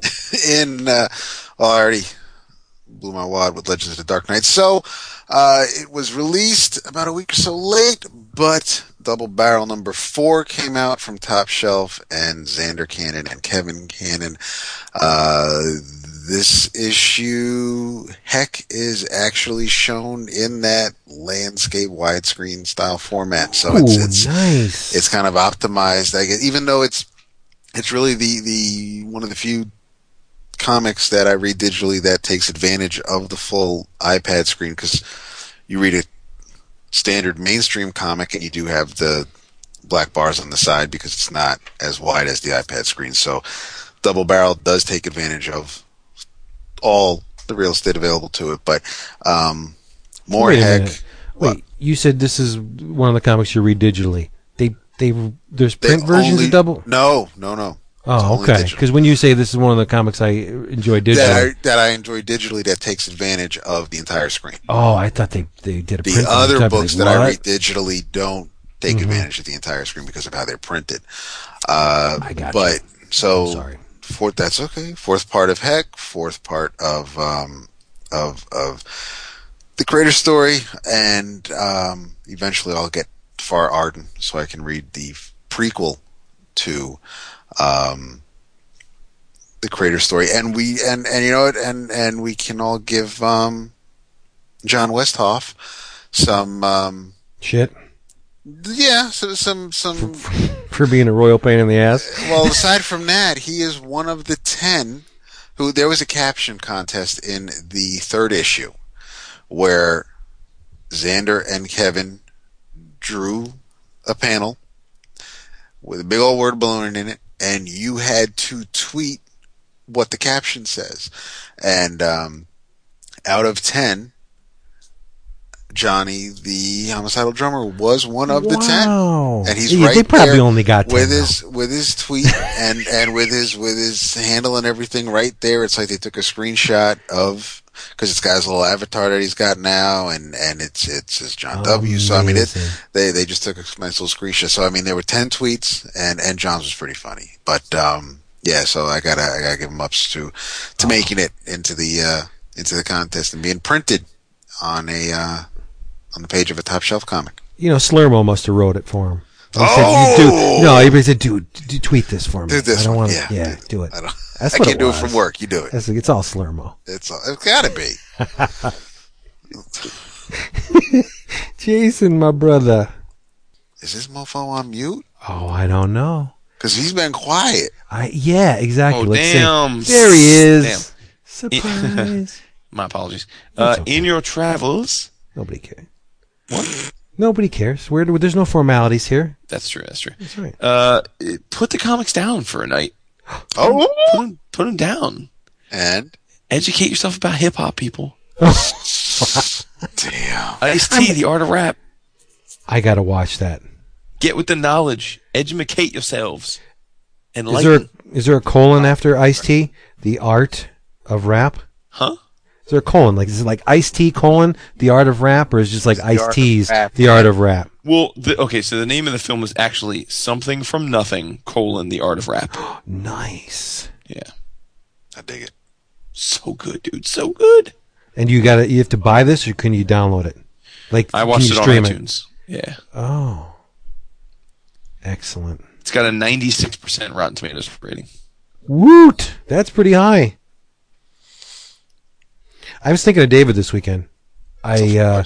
I saw some of the more recent Young Justice. Oh, Yeah, it was un- it was unsettling how Five much later? how much I it know it. changed. Yeah, um, I must have missed uh, crucial episodes because I didn't know all of what was going no, on. No, maybe not. You may not have because it's five years later. So, um, it's it really there is a huge mysterious gap. Oh, so they intentionally left some stuff gray. Yes, Nice, I like that Yeah. a lot. um, and I always forget, it, it's Crater 15 is is the Kevin Cannon story, and and John's tweet, but the the panel is Kevin and Zander running away from something, and um, the word balloon pointing to Zander can say whatever you want it to say, and uh, John's tweet was, "I told you not to kiss." Chris Staros. He bathes in peanut butter and banana sandwiches. Ah, that's all Slurmo. Totally So Slurmo. funny. Yeah, it is. Come on, John. Dude, have you, did you guys watch uh, the first? Well, I know Vince was on vacation, but uh, David, did you happen to record and or watch the uh, first episode of Revolution? I did not. I meant to see it online. You're not the only person that asked me if I did, and and What's I know this know revolution thing? It's New uh, show. Um, it was is the first episode. just directed. Yeah, the first episode? Favreau directed the pilot, and uh, Okay. it's it's Oh, produced Monica's by boyfriend. what's that? Monica's boyfriend. Jon Favreau. Yes, yes, yes. Friends, yes. Nice, nice, dude. That like that. Fist Just bump. not into you. Sorry, I'm just not into you. Rank. What so rank? what's the what's the premise, Jason? Well, this is why. I mean, as you know, I'm a sucker for dystopian stories. Like that's my thing. And this is one day electricity ceases to exist in the world, like completely, like gone, like just everything is gone, and it's and then the So you see that happen, and then house it's during a storm. 15 years later. So wait, electricity electricity ceases to exist. Mhm. Um, and every living thing on the planet is not dead as well. Most have died, but this is 15 years later, and he, it picks up with a small band of survivors. Ooh. Very And cool. why have they survived? Right. Cool. Well, I mean, yeah, No, I mean, you- well, you probably I don't know, right? That's survived. lots of humanity existed without electricity for a long time, but Well, your but right, brain it's- can't. Hmm? Your brain can't. Well, Oh, it's stop. not. No, bad, seriously. Well, okay, your brain, the brains are still working. but man-made Electricity. electricity that supplies your home. and That's Which is kind of the same that's thing. missing.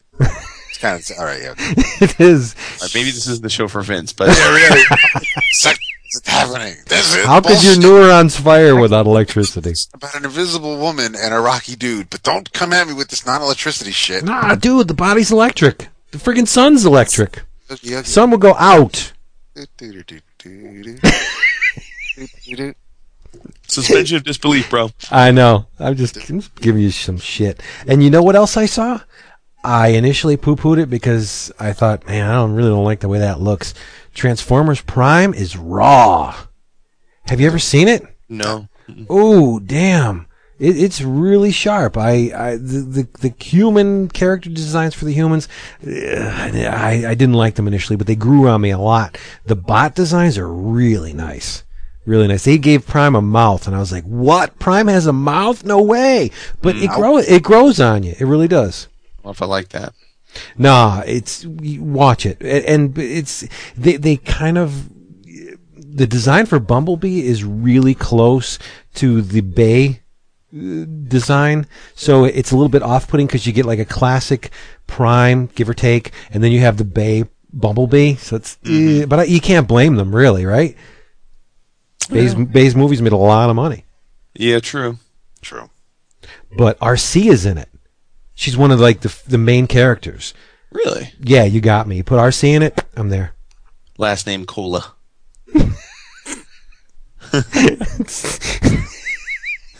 so stupid and expected, but it's still funny. Yeah. yeah. And uh, Blackarachnia is in it, but they call her Arachnid or something. It was strange, but the, the, the designs are really sharp. I like it a lot.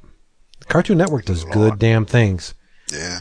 Oh hell yeah, they do. Yeah. I just hope the Kirby estate's getting a check for Ben 10 Omniverse. Yeah. that's, that's pure Kirby. It's unbelievable. Yeah. Talk to Joe Kelly, dude. I know. All right, let's do this. Let's get out of here. We gave them enough of our, our souls. We did. We, I think so, right? Oh, the uh, the pilot for Revolution is on the uh, the NBC app for the iPad, so I'll I will check it out, Jason. Us free? Yes. Yeah, the NBC app is free. Yes, you just gotta yeah, just download the app. You can still get it on on your non iOS six iPad, Vince, and then you can. Uh, I'm gonna have an iPad 3 in like a week. So. all right then. So So then what am I'll I doing suck here? it. What am I doing? I go to the App Store. Go to the App Store, type in NBC, download the NBC app, and you can get uh, most of the shows you can stream them. Turn off airplane mode or use Wi-Fi to access data. Turn off the airplane mode, dude. Dope. Yeah, because you can't get shit on the sh- uh, on the ship cheap. So Oh. Yeah, So you it was, it up. it, it was like ridiculously expensive for per megabyte. I was like, nah, I'm not having Shit, it. megabytes. Ooh, Isn't it? I'm getting. My kids have so much crap on my iPad. It's not even funny. That's Really? right. Yeah, like I had one, I have one screen of apps, and there's like seven, and the rest is all my kid stuff. DragonVale, Dragon Calc, uh, DV Guide. What is this crap? Mega Run, Kick the Buddy. This is crazy. Monster Light, Toca Hair Salon. This is if anybody. Well, the light's this- good because the light means they're not buying the full version. Oh, I would know if they bought shit. Yeah, you- that's why I only have a um, I have an iTunes gift card connected to my account, so this way I don't get. I pay for the card and then I just I load it up, and then as I want something, I know it. This way I don't have like it's not connected to my credit card. and It's not like unlimited funds or whatever's in my bank. Right, right. As I'd say take your. Holy shit. I, I got like 16 things that need to be updated. No, more. Damn. Probably Whatever. more. All right. Uh, yeah, we'll be back next week. We love you so much. Uh, check Chris. out check out Revolution. Sounds really cool. Um, and Niesman will be back next week. Better be. Oh, he will. Yep. So we love you. Get the Thank gang back for- together. Thank you for being here. Yeah. He's Covered blog. Covered blog, Yeah. So good. They, they should charge. They should charge for that shit. It's so good. He, it, no, it's not. But it, that's not why he's stopping it. Why? He um he, he doesn't have the time. He's he's not getting the submissions he used to get. Plus, he's working on his own comic, so he doesn't have the time to devote to the site anymore. So, What the, is, where I, I'm away a week, and and dude, this is right for it. Yeah. Why? I haven't been to Visit the our forum. forum sometime, bro. Is there a forum? Is there What is the forum, David? The forum? is bullpenbulletinspodcast.com slash forum or 11 o'clock. The Covered blog is no more. That sucks. He's going Yeah. to, he's going out with- in a bang. He's got, he's got some submissions that he's, that he's prepping to, to go out. But yeah, there are, it, it, it's a, Ain't going out like that. I'm never going away again. they're not. It's messed up. I hope that's true because we missed you. Later, people.